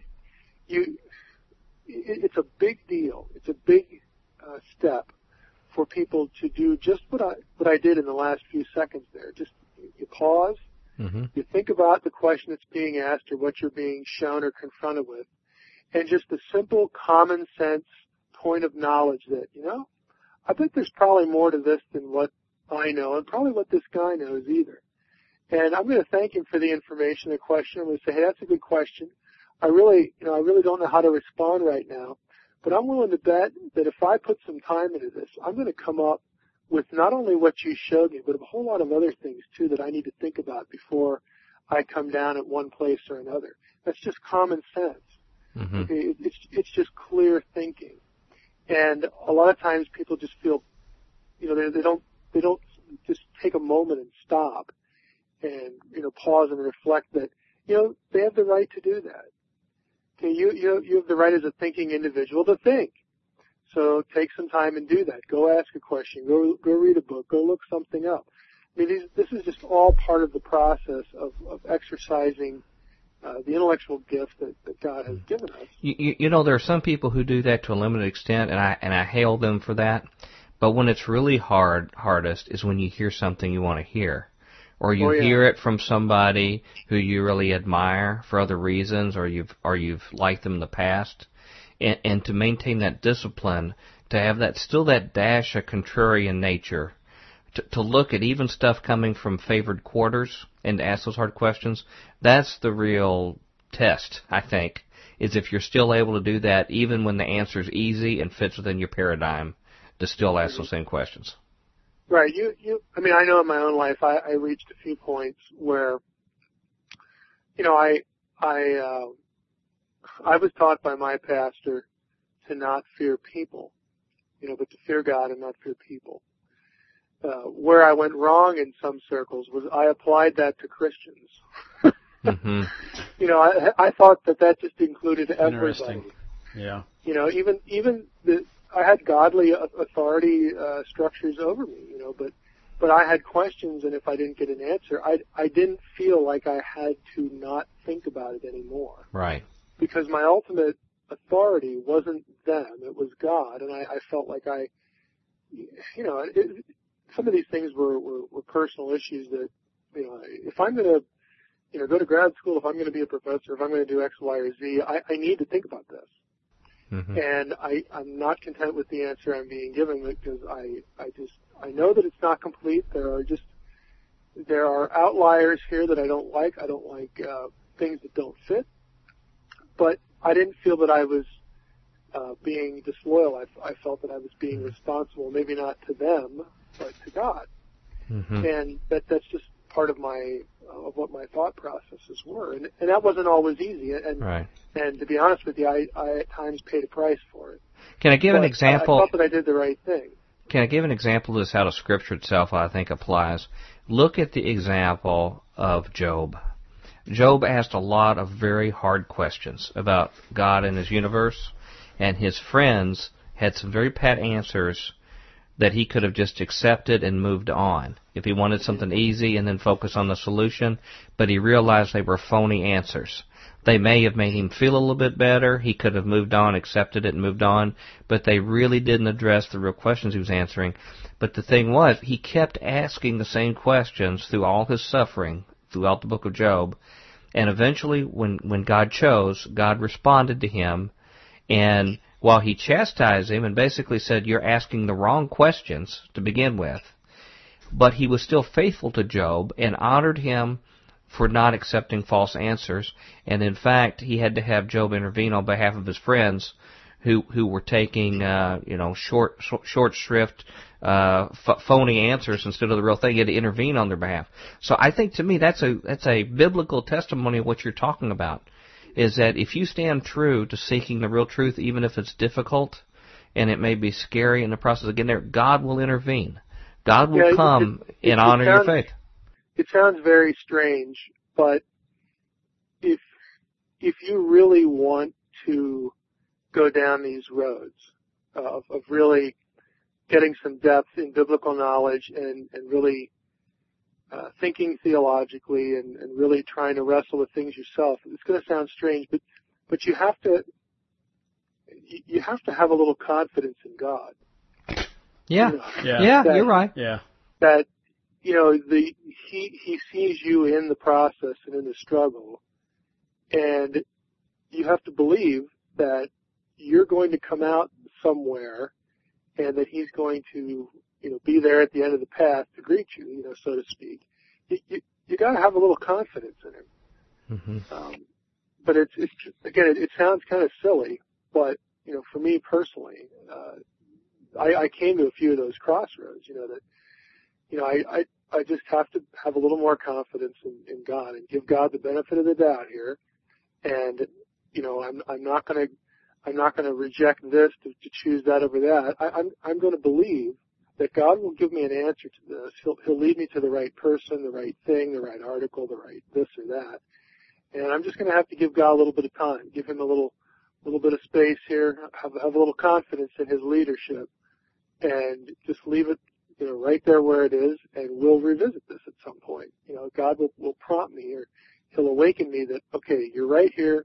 You had this question six months ago. Here's the answer. hmm You gotta believe that God will do that. You gotta have a little confidence in Him. hmm And and basically that exercises the faith muscles you're talking about. Uh, j- just like Abraham, when Abraham was called to sacrifice his son Isaac, you know that didn't make any sense on that side where he was. It was totally counter what he thought what God would do, and what the plan was. And here he had this promise, you know, with Isaac. Um, but he had that kind of faith in God. That God was up to something that he didn't fully grasp, you know, even word that he may have thought Isaac may have been resurrected, which was a pretty advanced concept, I, I would have thought at that day. But, No but, but regardless, he, he, he he had that kind of trust you're talking about in God, that God was, knew what he was doing and would You get somehow, him to the other somehow or side. another, God will handle this. Right, right. You know, If, if I can give an, I'm sorry. go ahead. Uh, if I can give an example on on the negative side uh, of what has happened negatively because we've responded in fear to some of these things, and I don't know about you, but anytime I've seen any process in a Christian's life that involves a heavy dose of fear, uh, it usually doesn't go very well.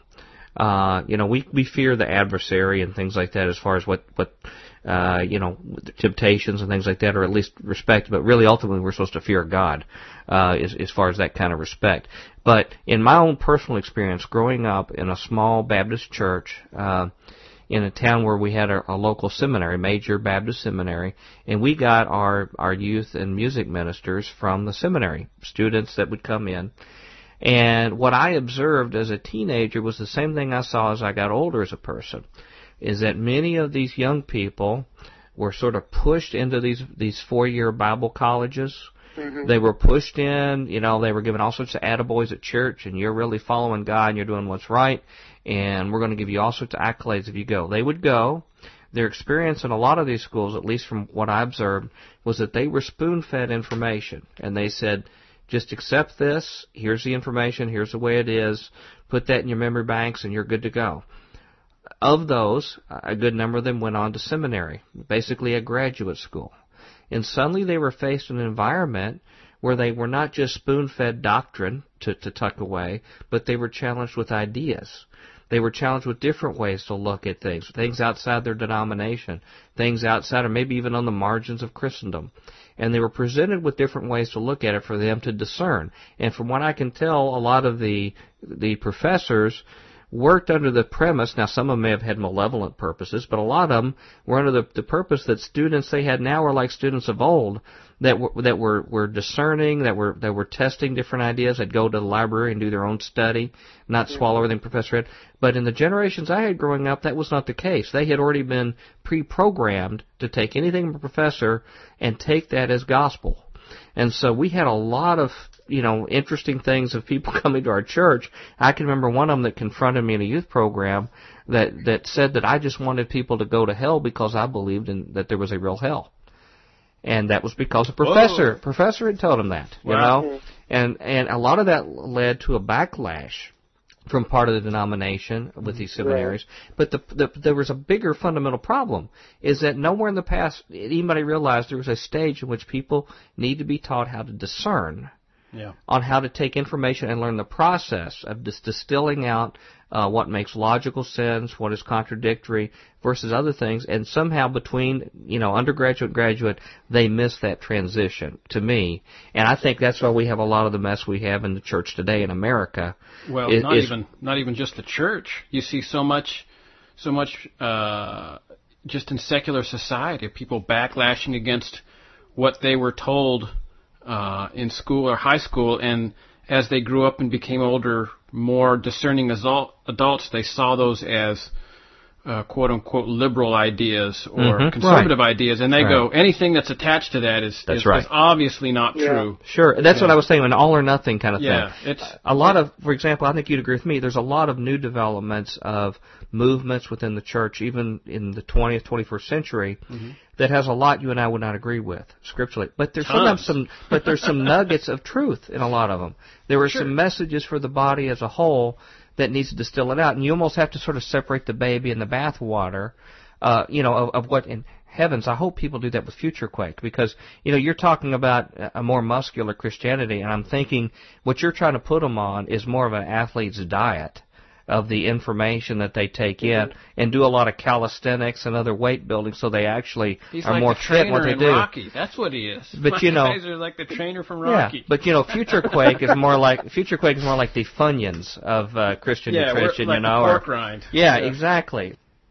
We're back at Future Quake with Dr. Future. And Tom, what is the nature of reality? Bionic? Yeah, he's not going that deep. No, not You know, really. You're getting to be like Yogi or something, and I don't mean Yogi Bear. What's in the picnic basket? I. hey, boo boo. hey, Dr. Uh, Heiser, I think he's been on the record before. He believes in absolute truth. He believes Sure. that there's structure to knowledge. There's logic. We can use logic. We don't have to be afraid of it. Um, it'll lead us right. Well, So- one of the things that I find very enlightening is is my my the way that I look at the Bible and life Mm-hmm. and the surroundings is the the way and the truth and the light. You know, and if he really is the The truth. life, yeah. Sorry, what did I say? Light. Oh, sorry, life. Mm-hmm. Um, You light worker, you. uh, if he really is the truth, we don't need to be afraid of it. Exactly. Yeah. If we follow the truth, we'll be right at Jesus' feet. Mhm. That's where we'll end up. Uh, somebody else that we can lead you to is Merv, who can tell you how to contact us at Future Quake. Future Quake radio broadcasts are archived at www.futurequake.com, suitable for downloading or streaming, as well as other show information. Email Dr. Future and Tom Bionic at drfuture at futurequake.com. That's D-R-F-U-T-U-R-E at futurequake.com. Tell us your name, city, and radio station or internet, and if we can use your name on air. Comments on the shows, topics, or guests, or suggestions for future show topics or guests are most welcome. Dr. Future and Tom will discuss selected emails each week during the radio broadcast. We have to go, sir. That's it. Come back. We've got one big finale uh, segment tomorrow. Until then, we hope your future's always bright. Have a good day. Bye bye. Join us next time as we dare to experience another aftershock of a future quake.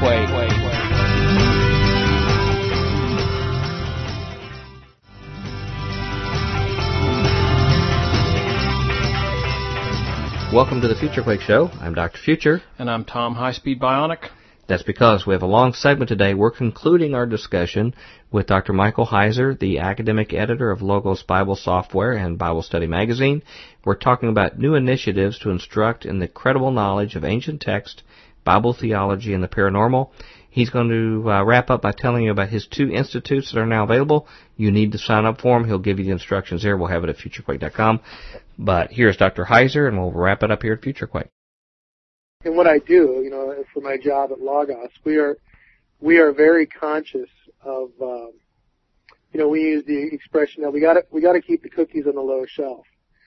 You know, we we know that there are there are different shelves, and we we, we want to put cookies on all of them, but Right. we got to know which cookies to put on which shelf, Mhm. that sort of thing. And so I, I I'm very um, I'm very aware uh, of the need to do that, and at the same time, I don't want to be always making the same kind of cookie. You know, there there are lots of people who make you know the the devotional cookie, and there's lots of people who make you know the you know sort of a surface reading cookie. You know, I, I'm hoping that there will be people who come along either through exposure you know, to a discussion like this or the blogs or something like that, where people will be willing to say, you know, uh, I, I'm gonna I'm, I'm gonna take a, a, a personal stab at this, and I'm gonna I'm gonna trust it. Well, maybe maybe I'll go into this and I, I won't learn everything, but I'll learn something. You know, I'll, I'll come out with it ahead of where I was. hmm You know, and and and that that's really how I, I would want someone to to look at it. You know, it, it's not going to be that everything that you'll read or everything that we'll talk about that you're going to be able to absorb 100% of it. Frankly, if you really think about it well, you, you don't do that with anything. Okay, I mean, I, could- I could you go to into practical, practically any experience or watch anything on TV, listen to something on the radio. You're only going to retain a certain percentage of it, but you will go away, you know, more informed than you were when you got there Right. Right. that sort of thing. And so, you know, I, I know as a professor, and I, I tell students in, in my traditional classes, I, I still teach as an adjunct at the local university here. It's like, look, I'm going to ask you to read read stuff. I'm telling you now, first day, and I'll even tell you which ones they are. A lot of it's going to go right over your head, but there's a specific reason I, I have for having you read Mhm. that. And when that reading is due for that day and we get into class, I will tell you what that reason was. There might be one paragraph in that baby that Right. you can digest and it's really important. So don't stress out about it. If some of it goes over your head, let it fly. Okay, because I, I'm going to tell you what was important about that and help you process a particular point. And again, that's just the way I, I, I chalk that up to exposure. Okay, Mhm. you're going to get exposed to new things. You won't get Right. everything, but you'll get something. And if I'm facilitating the class or I'm leading the class, you'll get the thing I want you to get hmm out of it, and then we'll move on. But you also don't you also want to leave them with that general propensity or skill that once you're not you know leading them along by the leash, they have already been trained where they will do that same process naturally on their own. Yeah, yeah. I, I want them to learn. and- Some of it is intentional by virtue of things that I will ask students to do. Other times, I I I am conscious that students will pick up how to do this by my own modeling. I have people on on the blog, for instance. There's uh, I got I got one reply one time that said, you know, good grief, it's like no bad argument ever gets past you. And and I thought about that comment, and I thought, you know, I can see why he'd say that because I'm I'm constantly dissecting things, and it was a good mm-hmm. example of of just doing that often enough, and having him watch me do that Yeah. as he's reading through the blog, where he just picked up on it. Hmm. You know, he he picked up on that when you went, okay, you, you got to ask this question, you got to ask that question, you got to ask this question over here. You know, don't don't accept this premise because you know, and there there's there's sort of an osmosis process to it. You know, so some of it is intentional and more direct, uh, but I also hope that students just pick up on it uh, just from the exercise of doing it and watching it too. You know, Well, that I- might. Sorry, go ahead. No, I was just going to say uh, we're in our last segment here, so I want to make sure we talk about the second school. But I was Yeah. going to ask him to summarize the courses that he's offering. But what were you going to say? I was just going to say, you know, that would be a fascinating topic for the Naked Bible. Uh, your thought processes in dissecting uh, different scriptural arguments, or Mm. perhaps, might I say, non-scriptural arguments in some cases. The Yeah, cookbook. that that would be a, that would be a challenge because I I I think it it would be doable. Mhm. Um, but it, the, the challenge would be that so much of it at, at this point for me is is reflex.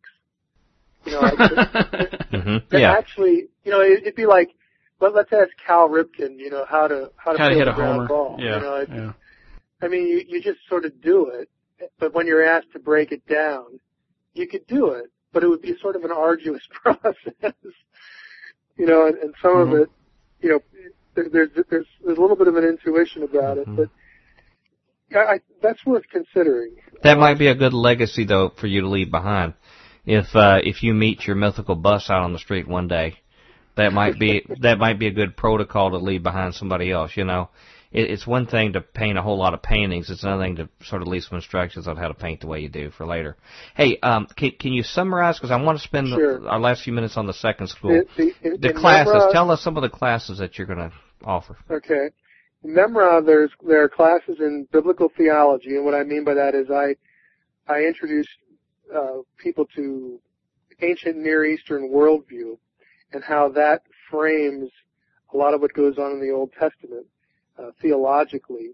And so we, we worked through in a series of, of courses uh, big theological concepts in the Old Testament like uh, free will, evil, creation, chaos, election, kingship, all that kind of stuff. And then you and move it, on to the second week. It, no, it takes more than that. There's, oh. there's actually about ten courses in biblical theology, and they run in sequence all the way through the New Testament. But they they build on each other, and I I try to I want students to to think like the people who produced the stuff. Okay, think like an ancient Israelite. Uh, that's really the goal to to uh, have that inform our the way we we do theology. Then there's there's some ancient history. There's ancient languages, of course. Um, but really, you know, biblical theology is, and, and biblical languages are really the heartbeat uh, of the course offerings there. But there are classes on archaeology and, you know, Jesus and the Gnostic Gospels and, you know, sort of peripheral areas like that as well. Well, it's important for our listeners to think that one day is going to be that mega earthquake up on that plate in the upper northwest that will probably wash away Dr. Heiser mm. and his neighbors up there in that area. So you better take these classes now if you're going to learn his there, way of thinking. There is a face under the ocean, and it's crying. If, if, if there's if there's some way I can tell you urgently. Now, your second school. Tell us about your second school. It, it, it it's a little bit different than the one we just talked about. What is it? The name of it and the, and the scope of it. Well, the, the second one is it has a long title, the Institute for Paranormal Preternatural and Parapsychological Studies, or IPPPS for short. And basically these are uh, an assortment of paranormal topics. I mean, I, for instance, there are courses in ufology and UFO studies. Um, again, when I introduce these things, those courses are really like a history of UFO studies uh, in America. And then we talk about different views as to what they might be, uh, the alien abduction, you know, so-called alien abduction narrative. You know, what might people be experiencing? What are the different ways to parse this? And again, because it's me and because it's Judd Burton, again, we're we're operating within a a, a very uh, attentive Judeo-Christian worldview concept, and so. Mm-hmm. But still honest. But right. still honest. You're not going to exploit These are not Bible people. classes, but right. we're going to we're going to ask uh, that students think in such a way that they can't dismiss, uh, you know, that that worldview. It's it's not there, there's a there's an inconvenience factor that you're not you're not just allowed to dismiss this uh, mm-hmm. possibility over here. But we will we will take you through the material. Uh, Judd is is doing you know courses on uh, demonology and uh, vampire lore, giant lore, uh, history of the occult, uh, history of witchcraft. He, that's the kind of stuff he likes. I'm basically doing UFO stuff and then parapsychology, uh, things like uh, uh, remote viewing, PSI. I mean, is, is there is there anything to this sort of stuff? Uh, how would how would we process it? How would we parse uh, this kind of thing? You know, from a Christian worldview, if there was, if there is, and that's part of the debate, is there uh, any real uh, supporting scientific data for any of this? you know, how do, how do we process uh, that material? So it, it really, it, it's not, the, the second institute is not foreign to the first in terms of worldview, mm-hmm. but the, the, course material is quite different. It, it's all sorts of paranormal kind of topics, things that you would put under that umbrella. Well, um, can can you explain those particular terms you met, mentioned? I think paranormal people generally understand, but preternatural parapsychological? What, what is the scope of those definitions? Sure, I'll give you, and people don't have to write these down. They're actually on the on the front of the website because that's like the first question. Uh, paranormal just generally are, are, things that are not uh, explainable in conventional science, or at least conventional science as it's currently understood. Preternatural refers to things that sort of exist outside uh, what we think is normal nature uh, in the natural world. You know, things like, okay, is just one crazy example would be werewolves. I mean, there's all this yeah. lore about werewolves. Well, that isn't something that you'd find in a in a biology class when you're studying biological taxonomy. Okay, you don't get the werewolf categories or species. It's something that exists outside of nature, uh, just in terms of the discussion. You know, whether they whether this has any relationship to actual reality or not is, is a totally different uh, issue. But it's it's one that if you took Judd's class on that, he's going to be talking about all the lore that goes into that, and really, you know, what what could possibly be behind all these legends and that sort of thing. Uh, parapsychology refers to uh, is there any scientific evidence for uh, extraordinary psychological phenomena, things like precognition, deja vu, again remote viewing, psychic phenomena, that sort of thing. So those three terms pretty much cover the gamut uh, of anything that you know you would, if you're familiar with the, the, the term Fortean topics, uh, anything that, that is really outside mm-hmm. the bounds of traditional science and nature. Uh, those three terms pretty much cover all that stuff. Mm-hmm. So that's why we, we put them into the name. Okay. Hey, what what would you say to Christians out there who who maybe don't hang out in the circles that we do, you know, be a future quake and the places mm-hmm. you go on, who, who come across this thing and say, "What in the world do Christian people have to do talking about these terrible demonic things, you know, or foolishness when we've got to go preach the gospel and do this other kind of stuff? Why are you wasting your time with this foolishness?" What is your response to those kind of folks? I, because I there's say, many out there that way. Right. I would say twofold. I, I would agree that there is a good bit that is demonic. There is a good bit that's foolishness. There are there is some of it that doesn't really fit into those categories, and so we ought to have a coherent response uh, to the those those portions of the data pool that uh, appear to have some sort of scientific validation. How do we fit that into God's world? I mean, how do we how do we factor that into it, into our Judeo-Christian worldview that we're presented with in Scripture? So that's one reason. The other reason is whether you like to admit it or not, a lot of people who aren't Christians either a really believe this stuff or they they really get involved with it. They they imbibe uh, this kind of material uh, to the point of really it becoming sort of an obsession and almost even a, an alternative alternative religious right. kind of experience. There are people who are really devoted uh, to these sorts of things, and so if you don't have any ability uh, to discuss them intelligently uh, or process them, then I really don't know how you would be apt uh, to minister to them. Mm-hmm. So I, I think I think for those two reasons, uh, it, it's worth at least having some background knowledge of a lot of these subjects because, you know, if, if I want to throw in a third reason here, our culture is day after day after day after day inundated with these topics. We may not realize it, uh, but I would I would challenge you to go into a Barnes and Noble mm-hmm. and stand at the door and say, okay, within a, a 30 foot radius, I'm going to see how many items I can find that have something to do with these topics. Answer you know, all of them.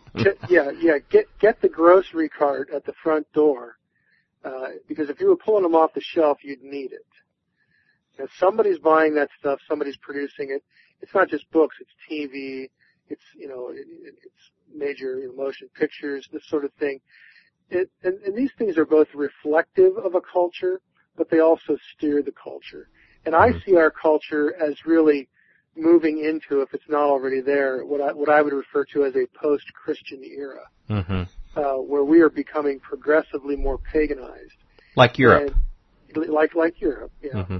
And, right. and these these ideas will uh, become more acceptable in terms of being um, alternative belief systems to the dismissal of more traditional belief systems like Judeo-Christianity. Mm-hmm. And I, I just think we're becoming progressively more paganized. And frankly, whether there there ever was or, or, or are things such as vampires or any of this stuff, a lot again, a lot of it's schlocky, a lot of it's Mhm. nonsense and silliness. But that concept, that uh, that literary creation, that says something about how a person's processing or thinking about good and evil. And again, when you have more people who are just involved in that sort of thing, uh, as a Christian, you ought to be able to show them that, you know, I've invested some time thinking about what you believe and I can intelligently discuss Right. it. And, and I want to present to you, you know, what, what I believe and we can actually have uh, an intelligent discussion. I'm not going to look at you and just think you're a creep. I wish you'd go away Right. because people will pick up on that. Mm-hmm. And so I, I think it is worth being uh, informed uh, to to some extent on these ideas and, and their basis or non-basis. hmm Right, and, and and I'd also would would tell someone, else- and, and mostly it's going to come from the the older ranks of you know the body of Christ that would have those questions. All they need to do is walk down the hallway of their own homes and peek into the bedrooms of their kids, and what they're doing on the internet, either through the video games or through the chat rooms and things, are talking about these very identical things. Uh, Twilight obviously is a huge phenomenon. I went through Kroger the other day. I was waiting to pick up a prescription. Went over to their book aisle. Walked down the book aisle. Ev- almost every single book down the entire length of Kroger, the, the supermarket, was a book related to vampires for every age, not just young people. They had Harlequin romances where the where the the normal you know stud guy holding the woman on the front cover was a vampire for old people to read. Alice Bailey's dream come true. Yeah, I mean this this this is really you know or Anne Rice or whatever. Uh, this is really where we've come. So uh, I, I think we don't even have to look at the quote heathens for this. We can look in our own households and recognize that we better have a ready response. And and, and to me, something like I, I'm not concerned that people are going to read this stuff and come away believing that vampires are real. Yeah. I'm concerned that people are going to come away thinking that, you know, supernatural beings are probably natural. They're probably, you know, related to us, just like us. Right. They, they, they, they're- Misunderstood. Yeah. yeah, they're they're misunderstood. They're earthly. Okay, again, this this is that's all paganism is. Paganism is just simply the deification of the natural world. You know, and and and, and to to sort of recast terms like supernatural and, and God and goddesses and and these things that, that that Scripture presents as being in a in an unseen world, uh, spiritual forces, and again, sort of turning our, our, our, our backs on, on that way to parse these sorts of things. And again, essentially, you know, worshiping the planet, you know, really, uh, again, transferring any notion of, of the supernatural to, to the terrestrial, even, even a terrestrial that we might not understand. To me, that's a significant idea shift hmm because if, if you start to think in those terms, you really don't need an external deity Right. you don't you you don't really have a place for that anymore in your worldview. It, it it becomes irrelevant. It becomes kind of a curiosity, hmm you know, rather than something to be seriously entertained. You know, and I, so I, I'm more I'm more concerned of how uh, reality is parsed, how good and evil is parsed, Mhm. you know, that sort of thing. And it, it just works its way out into different forms. And vampires are hot right now. You know, just, You know, I, I warn you, I warn you, Dr. Heiser, um, as this paganism becomes more the prevailing view, you are probably one of the first people they've got planned for a Wicker Man to go inside. Yeah. you you are one of the kind of guys they got to dispose of quickly on this. And in fact, I would recommend if you have a class on paganism like this and neo paganism, you ought to show the original Wicker Man because I thought it was one of the the most well expressed clash of views. Have you seen the original? I I have seen the original. I I don't know if you agree with me on that, but I mean, obviously it was in, it was supposed entertainment. But I, but I thought the intellectual arguments between the Christian representatives and the others w- w- was so chilling. You know, that movie's been described as the Citizen Kane of horror movies, and and probably horror movies not a proper description because people think of slashers and gore and things like that. And that's not what it was about. it, it was something much deeper than that, and something that was more of a, a legitimate thing. And, and that's what I picture when I hear what you're talking about of a post-Christian world. Is, is what we're facing in that. So I, I, I and, and I hope Peter Jones is aware of what you're doing too in this area too, because uh, I, I would think he would awfully lend, lend a lot of support to what you're doing in this area. Um, we're coming up to the close, and um, you know, I don't know if you knew we'd have 90 minutes of material here, but I have over half my questions remaining.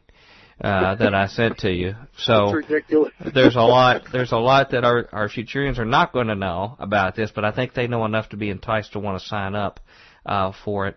But but in closing, what is your long-term vision for these institutions? I mean, do you plan to ex- expand course offerings beyond? And you, you've listed a ton of them already. Right. Uh, do you have a vision to evolve into like a think tank that might come out of people when you start raising up more aware people like this, and some consultancy, or maybe my. My long term, my long term hope is that you know I often do things to force myself to do things. If that makes any sense.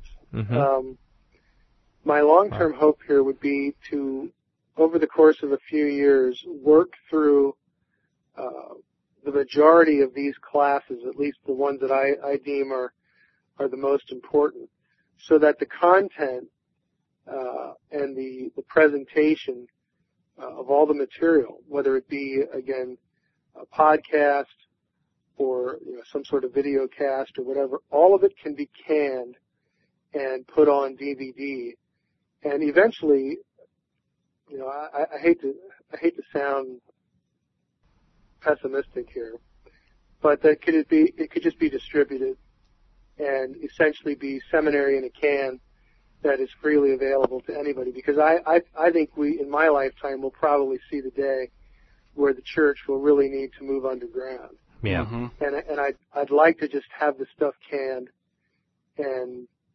you know wherever it goes it goes. Mm-hmm. Mm-hmm. But I, but I, I just, I need something because it's just me. I mean, I don't have any, Right. I don't have a secretary, I don't have a staff, you know, I don't, I don't have funding or anything like that.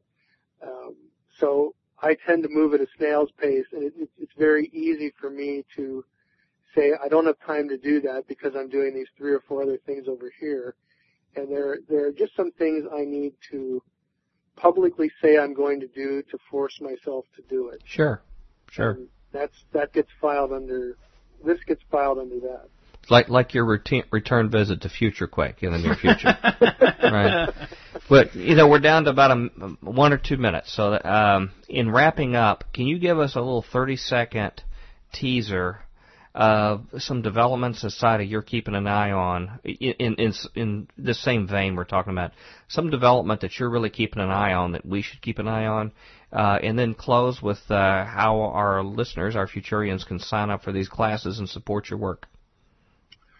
Boy, I, I wish you could be a little more specific there. Um, you, you, you I'll, mentioned. I'll tell, you, yeah. I'll, I'll tell you what what has really emerged. I'm, I'm doing a lot of research now in, in preparing to write the, the facade sequel. You know, I have a lot of it outlined, but I'm I've really sort of jumped into a number of topics it's really been alarming to me to see how um, eugenics themes and Right. the, the overpopulation myth just seems to, to just pop up everywhere.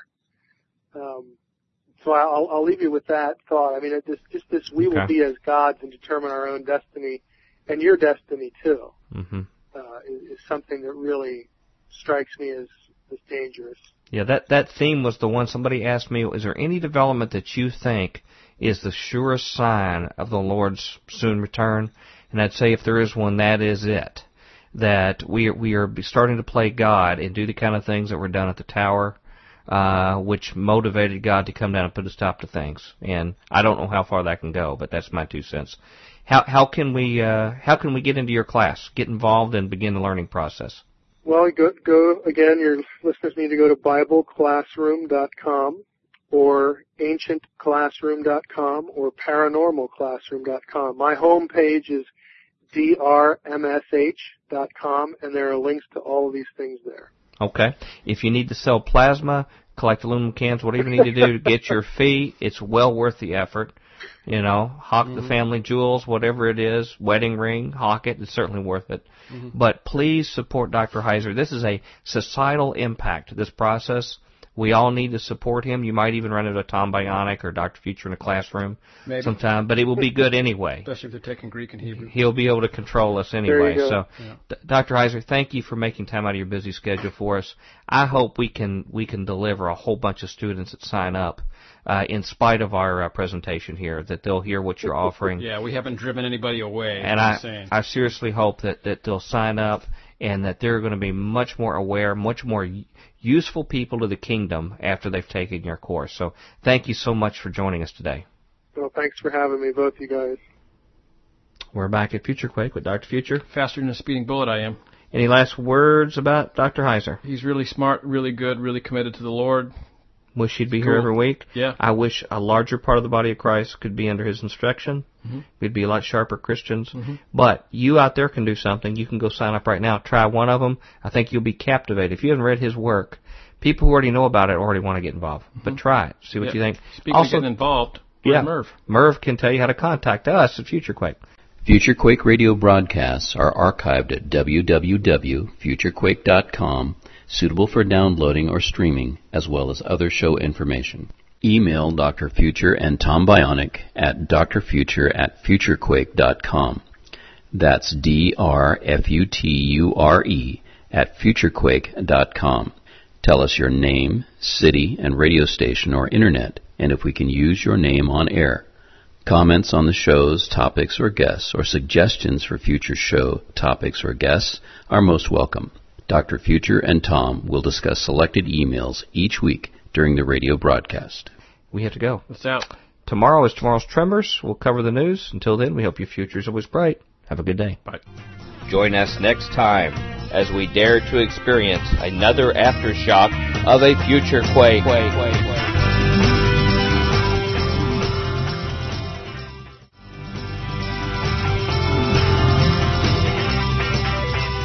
Welcome to the Future Quake Show. I'm Dr. Future. And I'm Tom, no fan of the Masonic people uh, redoing the Centennial Park. What are you doing? Move closer every time you're away from the mic. Well, it's because I, cause I, cause I like snort Or when move I, the when I, mic closer. when I, you know, like Okay. breathing heavy. so I don't you're want to scare Tom anybody. Snorter Bionic. yeah, Okay. sort. Of. I just don't want to. I don't want to be like. I, ladies and gentlemen, I'm sorry. This is I know this is a Christian radio show on a very um, prestigious radio station, and we have to apologize to them and our listeners. But uh, Yeah. I was just trying to get you Co-host closer so mind. people can hear you. Oh, and I I, try to do it. thing. I try to do it very um, discreetly. Mm-hmm. So our list, and then you're like, "What? What do you mean? What are you doing?" Sorry about that, ladies and gentlemen. It's good to be back with you in the Future Quake Show. Hope you enjoyed this week's guest. Mm-hmm. Today's Friday. Yeah, So what does that mean? it is time to look at what the New World Order is doing to mess us up. Yeah. And sometimes even good people who don't know what they're doing. Yeah, Sometimes. well, well intentioned, but Yeah, you know, yeah. There you go. So all the Uh, above. otherwise known as tomorrow's tremors, or today's review of the futures news. ding, ding, ding, ding, ding. hallelujah. Well, well, hallelujah. Well, Hallelujah. We've both got a lot of stories to go Tom Bayani got it right. Okay. hey, one thing I heard funny today. What's I want to give a call out to one of our listeners, the Buckethead Baptist, uh, who listens to us, and uh, he's here in Tennessee. Mhm. And I was listening to his blog today, and uh, on uh, on the show he, they were talking about how uh, I guess the Westboro Baptist Church, you know, the people who protest Oh, they're when nuts. soldiers get killed. Yeah, get- Kansas City. They were at Comic Con. Nothing uh, would surprise me. And that uh, I guess the people had sort of headed them off at the pass by uh, sort of having signs like theirs, like God hates Jedi Knights and stuff like that. totally took away their thunder. Oh so my you have to give one to the Comic Con people for yeah. whatever else they got issues. They're a genius. They Yeah. found through humor they could disarm. You know. Well, that's how you get stuff. people who are like entirely too serious. I've Yeah. seen that again and again. Yeah. I remember. I, I was on the treadmill here and then I just started laughing when I heard it. Mm. Yeah, I had a friend of mine who was on this board of directors. She's just a housewife, and there was a very powerful lawyer on there, Mhm. and they disagreed on some process, you know, functionality, and the lawyer, being very serious, ended up losing the battle because the housewife made fun of him the whole time, Huh. and, and it just like completely disarmed him. Didn't know what to do. Huh. How come you can't take me seriously? Yeah. Was was the central message? And You know, I don't know if that's in like the epistles or not. I can't. no, that, no, no. I'm I wouldn't recommend that. It just that. seemed I to just, work, but uh, the, just the whole point of that, Yeah. you know, disarming Westboro Baptist. you want to do a story? Or? I would like to. And that's not intended to all Baptists. I come from Baptist heritage, proud of it. But Yeah. and I got know, ba- I got baptized in a Baptist Really? church. Yeah. well, you know, Peter did tell the crowd in the Book of Acts, "Repent and be Baptist, every one of you." I got some. never mind.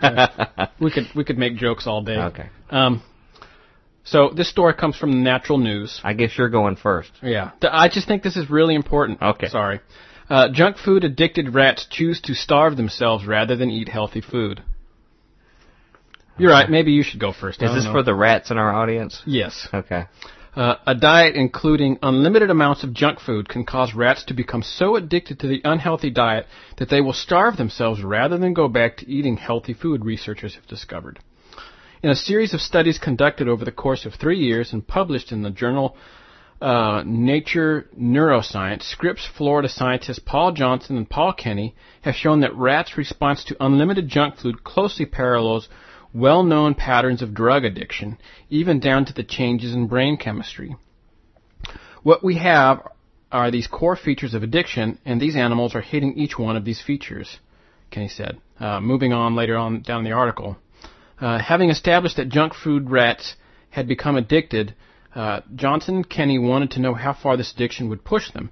So they took both junk food addicted rats and rats that had not been previously exposed to such food and exposed them to electrical shocks whenever they ate junk. Rats that had just been introduced to the junk food quickly stopped eating it, while the addicted rats ignored the discomfort and kept eating. That's that's a pretty serious hmm pretty serious charge there. Perhaps the most shocking finding came when the researchers took away the addicted rats' access to junk food and started feeding them only healthy rat chow again, the same diets the rats had eaten as pups. When junk food was no longer available, the rats simply refused to eat for two weeks. They actually voluntarily starved themselves, Kenny said. It's almost as if you break these thi- as if you break these things that that being uh, you know the addiction and uh, you know the the need for healthy food, it's very very hard to go back to the way things were before. Their dietary preferences are dramatically shifted. That's a pretty Wow. heavy story. You know what? I bet you when that confirmation came out, probably in like the um, pharmaceutical industry and in the food processing industry, they were like popping corks of champagne and having big parties and I'll, things I'll like bet, that. I'll bet, yeah. Job well done. Mission accomplished. I, I'm sure. We can, you know, pump whatever stuff down their gullet, and Mm-hmm. they're addicted like crack addicts. Totally, totally. Uh, you know, it it says something when Somebody else who gets really excited about that is Satan. Sure. Satan loves that because he hates us, Mhm. and he wants anything that we can suffer in terrible agony. Is Well, his as thing. as you've been uncovering in some of your research about uh, you know drugs and the nature of the spirit Mhm. world and all of that stuff, uh, what you ingest uh, is sometimes right. direly important. And food is an overlooked drug. Mm-hmm. I mean, food, and, and like I was saying that presentation I given, the first thing that was given that had a spiritual impact to people was an apple. It was food. Mm-hmm. So, I mean, pe- you you look at like hard recreational drugs, but pharmaceuticals, you know, stuff whether it's doctor prescribed, over the counter, or even food and our water we drink. Yeah, uh, people really need to look look out and see what's going on with uh, the stuff that they eat, stuff they ingest. You know what? What you just said there, that is important because that that addiction still applies to that command in the Bible about being sober minded. Hmm. You know, for the days are short. Mm-hmm. That means we have decisions to make in that side of our life too. If we're going to accept the call, if we think we're in, you know, maybe the last days. Yeah, I know. That's one of the things that we've talked about uh, at length in previous shows is getting out of Babylon. Mm-hmm. And if you really start to think of That the one might be in a snack bag. yeah, yeah, that that might be the uh, the French fries. Hmm. Stop and think about that. That bag is like the hold of every foul and unclean spirit. well, it does. It does say Sometimes something my you can- digestional system thinks that later that I've digested them. Well, I think it really says something when you can take French fries from certain uh, uh, fast food joints and lay them out on the driveway, and they'll sit there for years. It's so bad bacteria won't even touch them. yeah. You know, ostensibly they came from like potatoes, but they're so full of stuff that Right. You know? I know some people you know Mhm. that have a I hate to say this, but a Happy Meal Mhm. that they've had for I can't remember how many years, but long, long number of time years, Mm-hmm. and it looks exactly the same as when it was bought. So I believe it. I tasted it, tasted the same too. no, I didn't do that. Would you like a story from me? Please. Um, this one is the one to cleanse the palate. Okay. You know, I've been doing all this controversial stuff that makes people upset and honked off, even our friends with touchy subjects. I'm going to go back to a classic, Future Quake classic topic, okay? Just to sort of reminisce about yesteryear, Okay. okay? This is from uh, that incredible conspiratorial site, FoxNews.com. Mm-hmm. Uh, Churchill ordered UFO cover-up documents suggest. Uh, I'm glad you're taking this seriously. Uh, Well, it's just so funny. You you sort of spilled it as like a pa- palate cleanser, and it's like yeah, yeah. This is palate cleanser of like varnish. Excuse me. I don't know how metaphorically what varnish is supposed to mean, but It's not a palate cleanser. okay. Well, looking like a scene from Independence Day, uh, the glowing halo in the sky was uh, seen in the sky over Moscow, Russia, in early October 2009. Uh, I think that was written. I think they meant to say that in a different date here. It says in order to prevent a mass panic, uh, Winston Churchill kept a top se- uh, kept top secret a close encounter between a World War II pilot and an unexplained flying object. Newly unclassified documents reveal. And as an aside, let me just say, ignore my comment about the Russia thing in 2009. What did that? I may have. I may have accidentally copied that off of a, a sidebar, so Great. So we've got like three. strike that from the record, okay? Excuse me, I'm not a pro at this. You get what you pay for here. So, so basically, the story is Winston Churchill made a very important UFO encounter top secret, and at the end they'll tell you why. Mm-hmm. The British Prime Minister said the unexplained incident should be kept secret for 50 years, fearing it would provoke a mass panic. The hmm. claim was discovered in files newly unclassified by the British Ministry of Defense. It came from a scientist who said his grandfather was one of Churchill's bodyguards. Hmm. According to the documents, details of the cover-up emerged when the man wrote to the government in 1999 seeking to find out more about the incident. He described how his grandfather, who served with the Royal Air Force in the war, was present when Churchill and Dwight Eisenhower discussed how to deal with the UFO encounter. The man, who is not named in the files, said Churchill was reported to have exclaimed, This event should be immediately classified since it would create mass panic amongst the general population and destroy one's belief in the church. Hmm. The incident allegedly involved an RAF reconnaissance plane returning from a mission in France or Germany toward the end of the war. It was over or near the English coastline when it was allegedly suddenly intercepted by a strange metallic object that matched the aircraft's course and speed for a time before accelerating away and disappearing. The mysterious files also reveal a lengthy history of reported close encounters over the years. In one incident, a gambler approached the Defense Department for help after a local gambling parlor refused to pay out on his 100 to 1 bet that aliens would land on Earth before the end of the 20th century. An alien spaceship 20 times the size of a football field is among the string of bizarre UFO sightings. The huge craft was reported to the military after it was seen hovering above Manchester Airport in January 1995. In another report, Hmm. That's yeah, a big airplane. yeah, amazing. in another report, a black U-shaped object was seen from Edinburgh traveling toward the Scottish River without disturbing the water on October 9, 1995. During the Cold War, RAF jets were scrambled 200 times a year to investigate UFOs picked up on radar. This fell to zero after the collapse of the Soviet Union in 1991. Nick Pope, former Ministry of Defense expert who worked on official UFO files, told London paper The Sun, whatever you believe about UFOs, there's some fascinating material in these real-life X-Files. Most of these sightings turned out to be misidentifications of things like aircraft lights or meteors, but a small proportion could not be explained. Um, I read that because the thing about uh, I thought Churchill was interesting, particularly was talking about how it would affect belief in the church. Hmm. In- indeed. which you would not naturally automatically assume that would do that unless they know more about these kind of things. That if it all came out, like some of the messages, if there were beings that were mad or something like that, Mhm. you know. It's an interesting. It's an interesting conjecture, certainly.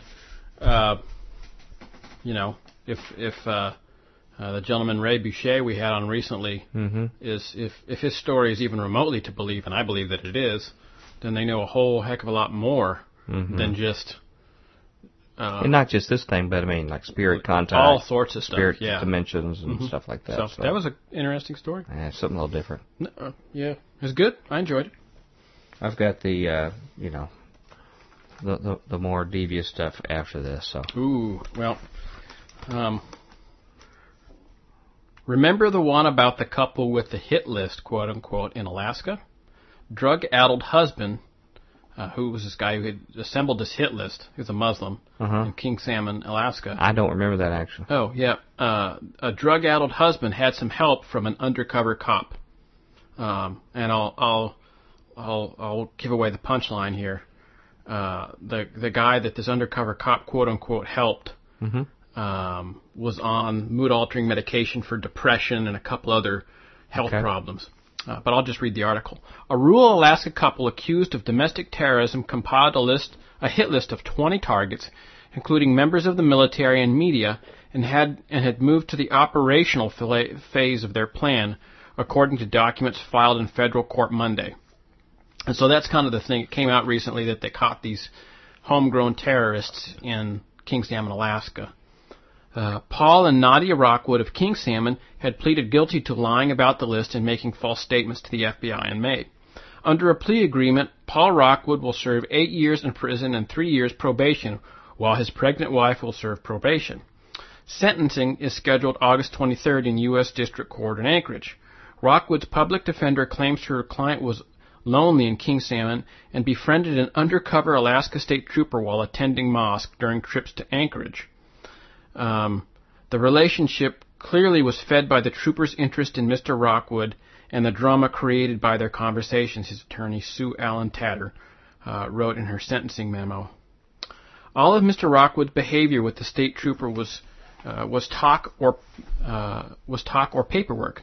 None of Mr. Rockwood's close associates, including his father, his wife, and friends in King Salmon, believed he was capable of planned violence, Tatter wrote. Prosecutors alleged that Paul Rockwood, also known as Bilal, uh, converted to Islam about What, what was his name? Bilal, Spell it. B-I-L-A-L. A L. Okay. Yeah. Not Belial, like the demon. No, Okay. we're w- at least one letter off Okay. of a transliteration. Uh, converted to, to Islam about a decade a decade ago and began studying the teachings of American-born cleric Anwar al Awlaki, who has professed hatred for the United States and supports acts of terrorism. The couple then moved to King Salmon, he, where he worked for the National Weather Service. While in Alaska, Rockwood researched and discussed methods of execution, often at great, great length and in significant detail. Components for mail bombs were purchased. The targets had been selected, and a loose timeline was established. Assistant U.S. Attorney Steve uh, Skrocki and Ryan Schroeder wrote in their sentencing memo. Prosecutors said he gave the list of targets to his wife in April, and she carried it with her a, on a trip to Anchorage, where the FBI obtained it. The court documents didn't disclose any names, only a summary of those on the list. It included a publishing company executive, a media personality, seven members of the military, seven other, other individuals, two religious organizations, and two publishing companies. Federal authorities, authorities also claim Paul Rockwood began researching ways to kill them. Uh, with some, this included discussing the use of mail bombs and the possibility of killing targets by gunshot to the head. Um, and the government goes on and says this is not a case of if, uh, but a case of when. Um, uh, Tatter, who's his, who's Rockwood's Mhm. attorney, counters that uh, counters that Rocks, Rockwood was lonely, suffering from an inner ear disease that causes dizziness, nausea, and hearing loss, and that he was addicted to opiate painkillers and was in treatment uh, during his relationship with the trooper. So, uh, what we have is this guy who's you know taking drugs and w- has some crazy illness, and uh, uh, we've got this undercover trooper. It appears to be kind of feeding him on, as we'll hear in a second, leading Mhm. him on. Uh, she said she, he quit his job and the family was moving from King Salmon to Boston on the first leg of a journey to England uh, when he was intercepted uh, May 19th of uh, this year. Uh, Tatter continues his tourney. When federal troops, when federal agents showed him the list, which they obviously obtained from the undercover trooper, Mr. Rockwood stated, "I'm surprised he, uh, that's the trooper sergeant, compiled this." Uh, so, Mr. Rockwood did not admit that he himself compiled the list. Tatter wrote. So there's even some ambiguity that mm. he actually had, you know, written a list. Mm. She characterized Rockwood as an uns- unsophisticated mechanically and said he has never been committed to a plan of action. She said he was a soft-hearted and extremely committed to his family, and uh, that's really sort of it. Mm. So we. So what do you make of that? Uh, well, it seems to sort of fit the general outline of what we've seen so far. Um, you know, here's a guy at first. It's like we got this guy. Oh my gosh! And uh, as mm-hmm. we find, there's we go along. There's extenuating circumstances mm-hmm. yet again. You know, that was that way with the. With but the, it helps keep support for the witch hunt. Yep, that that helps with the with the Christmas Day bomber. You know, mm-hmm. right? Uh, even the even the Undersecretary of uh, Department of Homeland Security has practically admitted that you know uh, they had a hand in checking him on that airplane. Right. Right. Um, you know, and the, the Florida. Very few people seem to care. Yeah, I know it's terrible. It's terrible. Um, the church. When does the church say, "How much is our government involved in this?" You know, Osama bin Laden was on FBI payroll mm-hmm. or you know, or CIA, mm-hmm. right up to September 11th. Sure. His family's flown out by our government, by the Bushes directly mm-hmm. on that day, mm-hmm. flown out of the country. Uh, all these guys seem to have connection with CIA guys that were part of the Mumbai attacks, if sure. I remember correctly. Yes, that is correct. When do we start asking questions how much our government's involved and how come no one, you know, the, the secular media, they're a lost cause, but the Christian media, Mm-hmm. Where do they have any discernment on this? Well, it it appears from some of the stuff we've covered on dominionism and mm-hmm. some other guests we've had recently, it appears that, at least to me, I could be wrong on these facts, but it appears to me that uh, the the Christian media feels in some way, shape, or form that they are either losing ground or they've lost their political clout mm-hmm. to name and anoint candidates.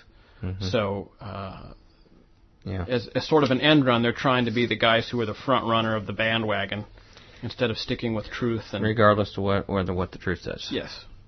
Well, can I, I could be wrong on that, but can I get one to real quick? We're getting here toward the end. Clear.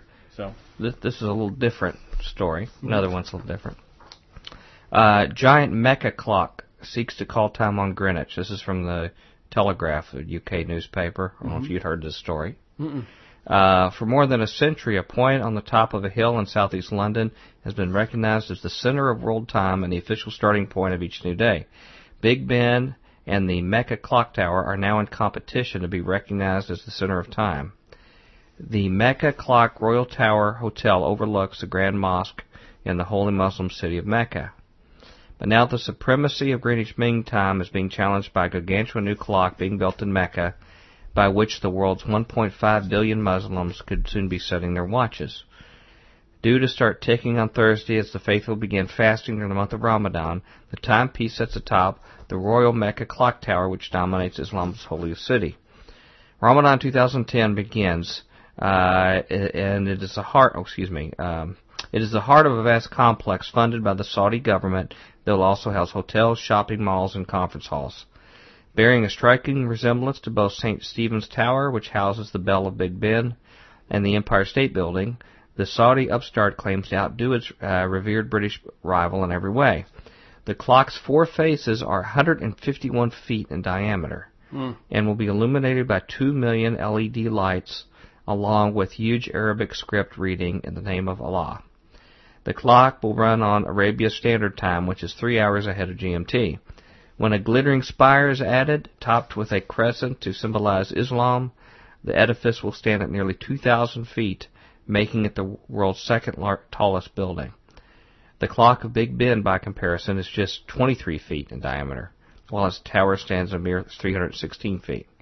So, majorly dwarfing it. Mm-hmm. Uh, residents of Mecca will also be reminded that it is time to pray when 21,000 green and white lights visible at a distance of 18 miles, flash five times a day. But Islamic scholars hope the clock's influence will stretch far further than the sands of Saudi Arabia. It's part of a plan for Mecca to eclipse the Greenwich Observatory as the true center of the Earth. For the past 125 years, the international community has accepted that the start of each day should be measured at, from the prime meridian, representing zero degrees longitude, which passes through the Greenwich Observatory. A standard time by which other clocks were set was needed to organize global travel and communications. But in the Islamic world, the idea uh, that it should be centered on a part of London is seen as a colonial anachronism. Uh, as Muhammad al-Arkabi, uh, manager of one of the hotels in the complex, put it, putting Mecca time in the face uh, in the face of Greenwich Mean Time. This is the goal. According to Yusuf al-Qaradawi, an Egyptian cleric known around the Muslim world for his popular television show Sharia and Life, uh, Mecca has a greater claim to being the prime meridian because it is, quote, in a perfect alignment with the magnetic north. This claim that the holy city is a zero magnetism zone has won support from some Arab scientists like Abdel Basit al Sayed of the Egyptian National Research Center, who says that there is no magnetic force in Mecca. That's why if someone travels to Mecca or lives there, he lives longer, is healthier, and less affected by the Earth's gravity, he said. You get charged with energy. Uh, Western scientists have challenged such assertions, noting that the magnetic North Pole is in fact an actual fact on the line of longitude that passes through Canada, the United States, Mexico, and Antarctica. That So, sounds how's that for a different kind of story? Sounds kind of like a not. I don't. I don't care very much. it's just. Well, thank you very much. Thanks for the compliment about my story. No, you no, don't no, it's care not- very it's- much. It's not you. It's just like. What does it matter that that you you measure world time by? Evidently, to them, it does. Now, I, As far as I I'm concerned, you could measure it by by London. You could measure it by a point in the middle of the water. You know, well, let's all measure by the moon. don't. I, I didn't come up with it. I didn't come up with the plans for the tower. You mean it doesn't say Doctor Future? It does not say that, no. But what I was going to say is, you know very well that while I feel like um, there are going to be some hard times for the hardliner Islamic people in the Bible, I believe they're going to be the, the main part of Gog Magog. Uh, I don't believe that they're the be all and end all of all evil. I mean, I think Satan is up to other things outside. I mean, right now, I hear so many Christian people saying that the Antichrist must be Muslim, and that's the major threat to Christianity is Islam. And you know, I don't buy into that. But I have to say, when I saw that story, it made me think about the passage in the last days when it says the Antichrist seeks to change the times and the seasons. Mhm. And that's what came to mind is that people see a very symbolic point to that about changing the times and the seasons. Mhm. And you know, as you know, in France, when they had the French Revolution, Yeah, the threw Jacobins out- tried very hard. they threw out anything Christian, any kind of religion. They killed leaders in the Christian church. And what they did is they tried to completely redo culture by coming with a new clock, new time. They reset the days. They went on like what a decimal based time clock. Something like that. Then they created this goddess called Liberty. And so it can happen very easily under our noses without things happening. So, but it's weird to think too that now, you know, by far the largest buildings in the world are, are Islamic buildings Hmm. in Islamic countries. I think they see this as a way to raise their prestige in world culture because they have eclipsed the economies of the West are in decline. Mhm. And these buildings sort of almost reflect that. But you know, in God's economy, things can change on a dime. Mhm. And somebody else we need to uh, tell you is Merv, who can tell you how to contact us at FutureQuake. Future Quake radio broadcasts are archived at www.futurequake.com, suitable for downloading or streaming, as well as other show information. Email Dr. Future and Tom Bionic at drfuture at futurequake.com. That's D-R-F-U-T-U-R-E at futurequake.com. Tell us your name, city, and radio station or internet, and if we can use your name on air. Comments on the show's topics or guests, or suggestions for future show topics or guests are most welcome. Dr. Future and Tom will discuss selected emails each week during the radio broadcast. Boy, the time goes by quick, doesn't Yeah, no kidding.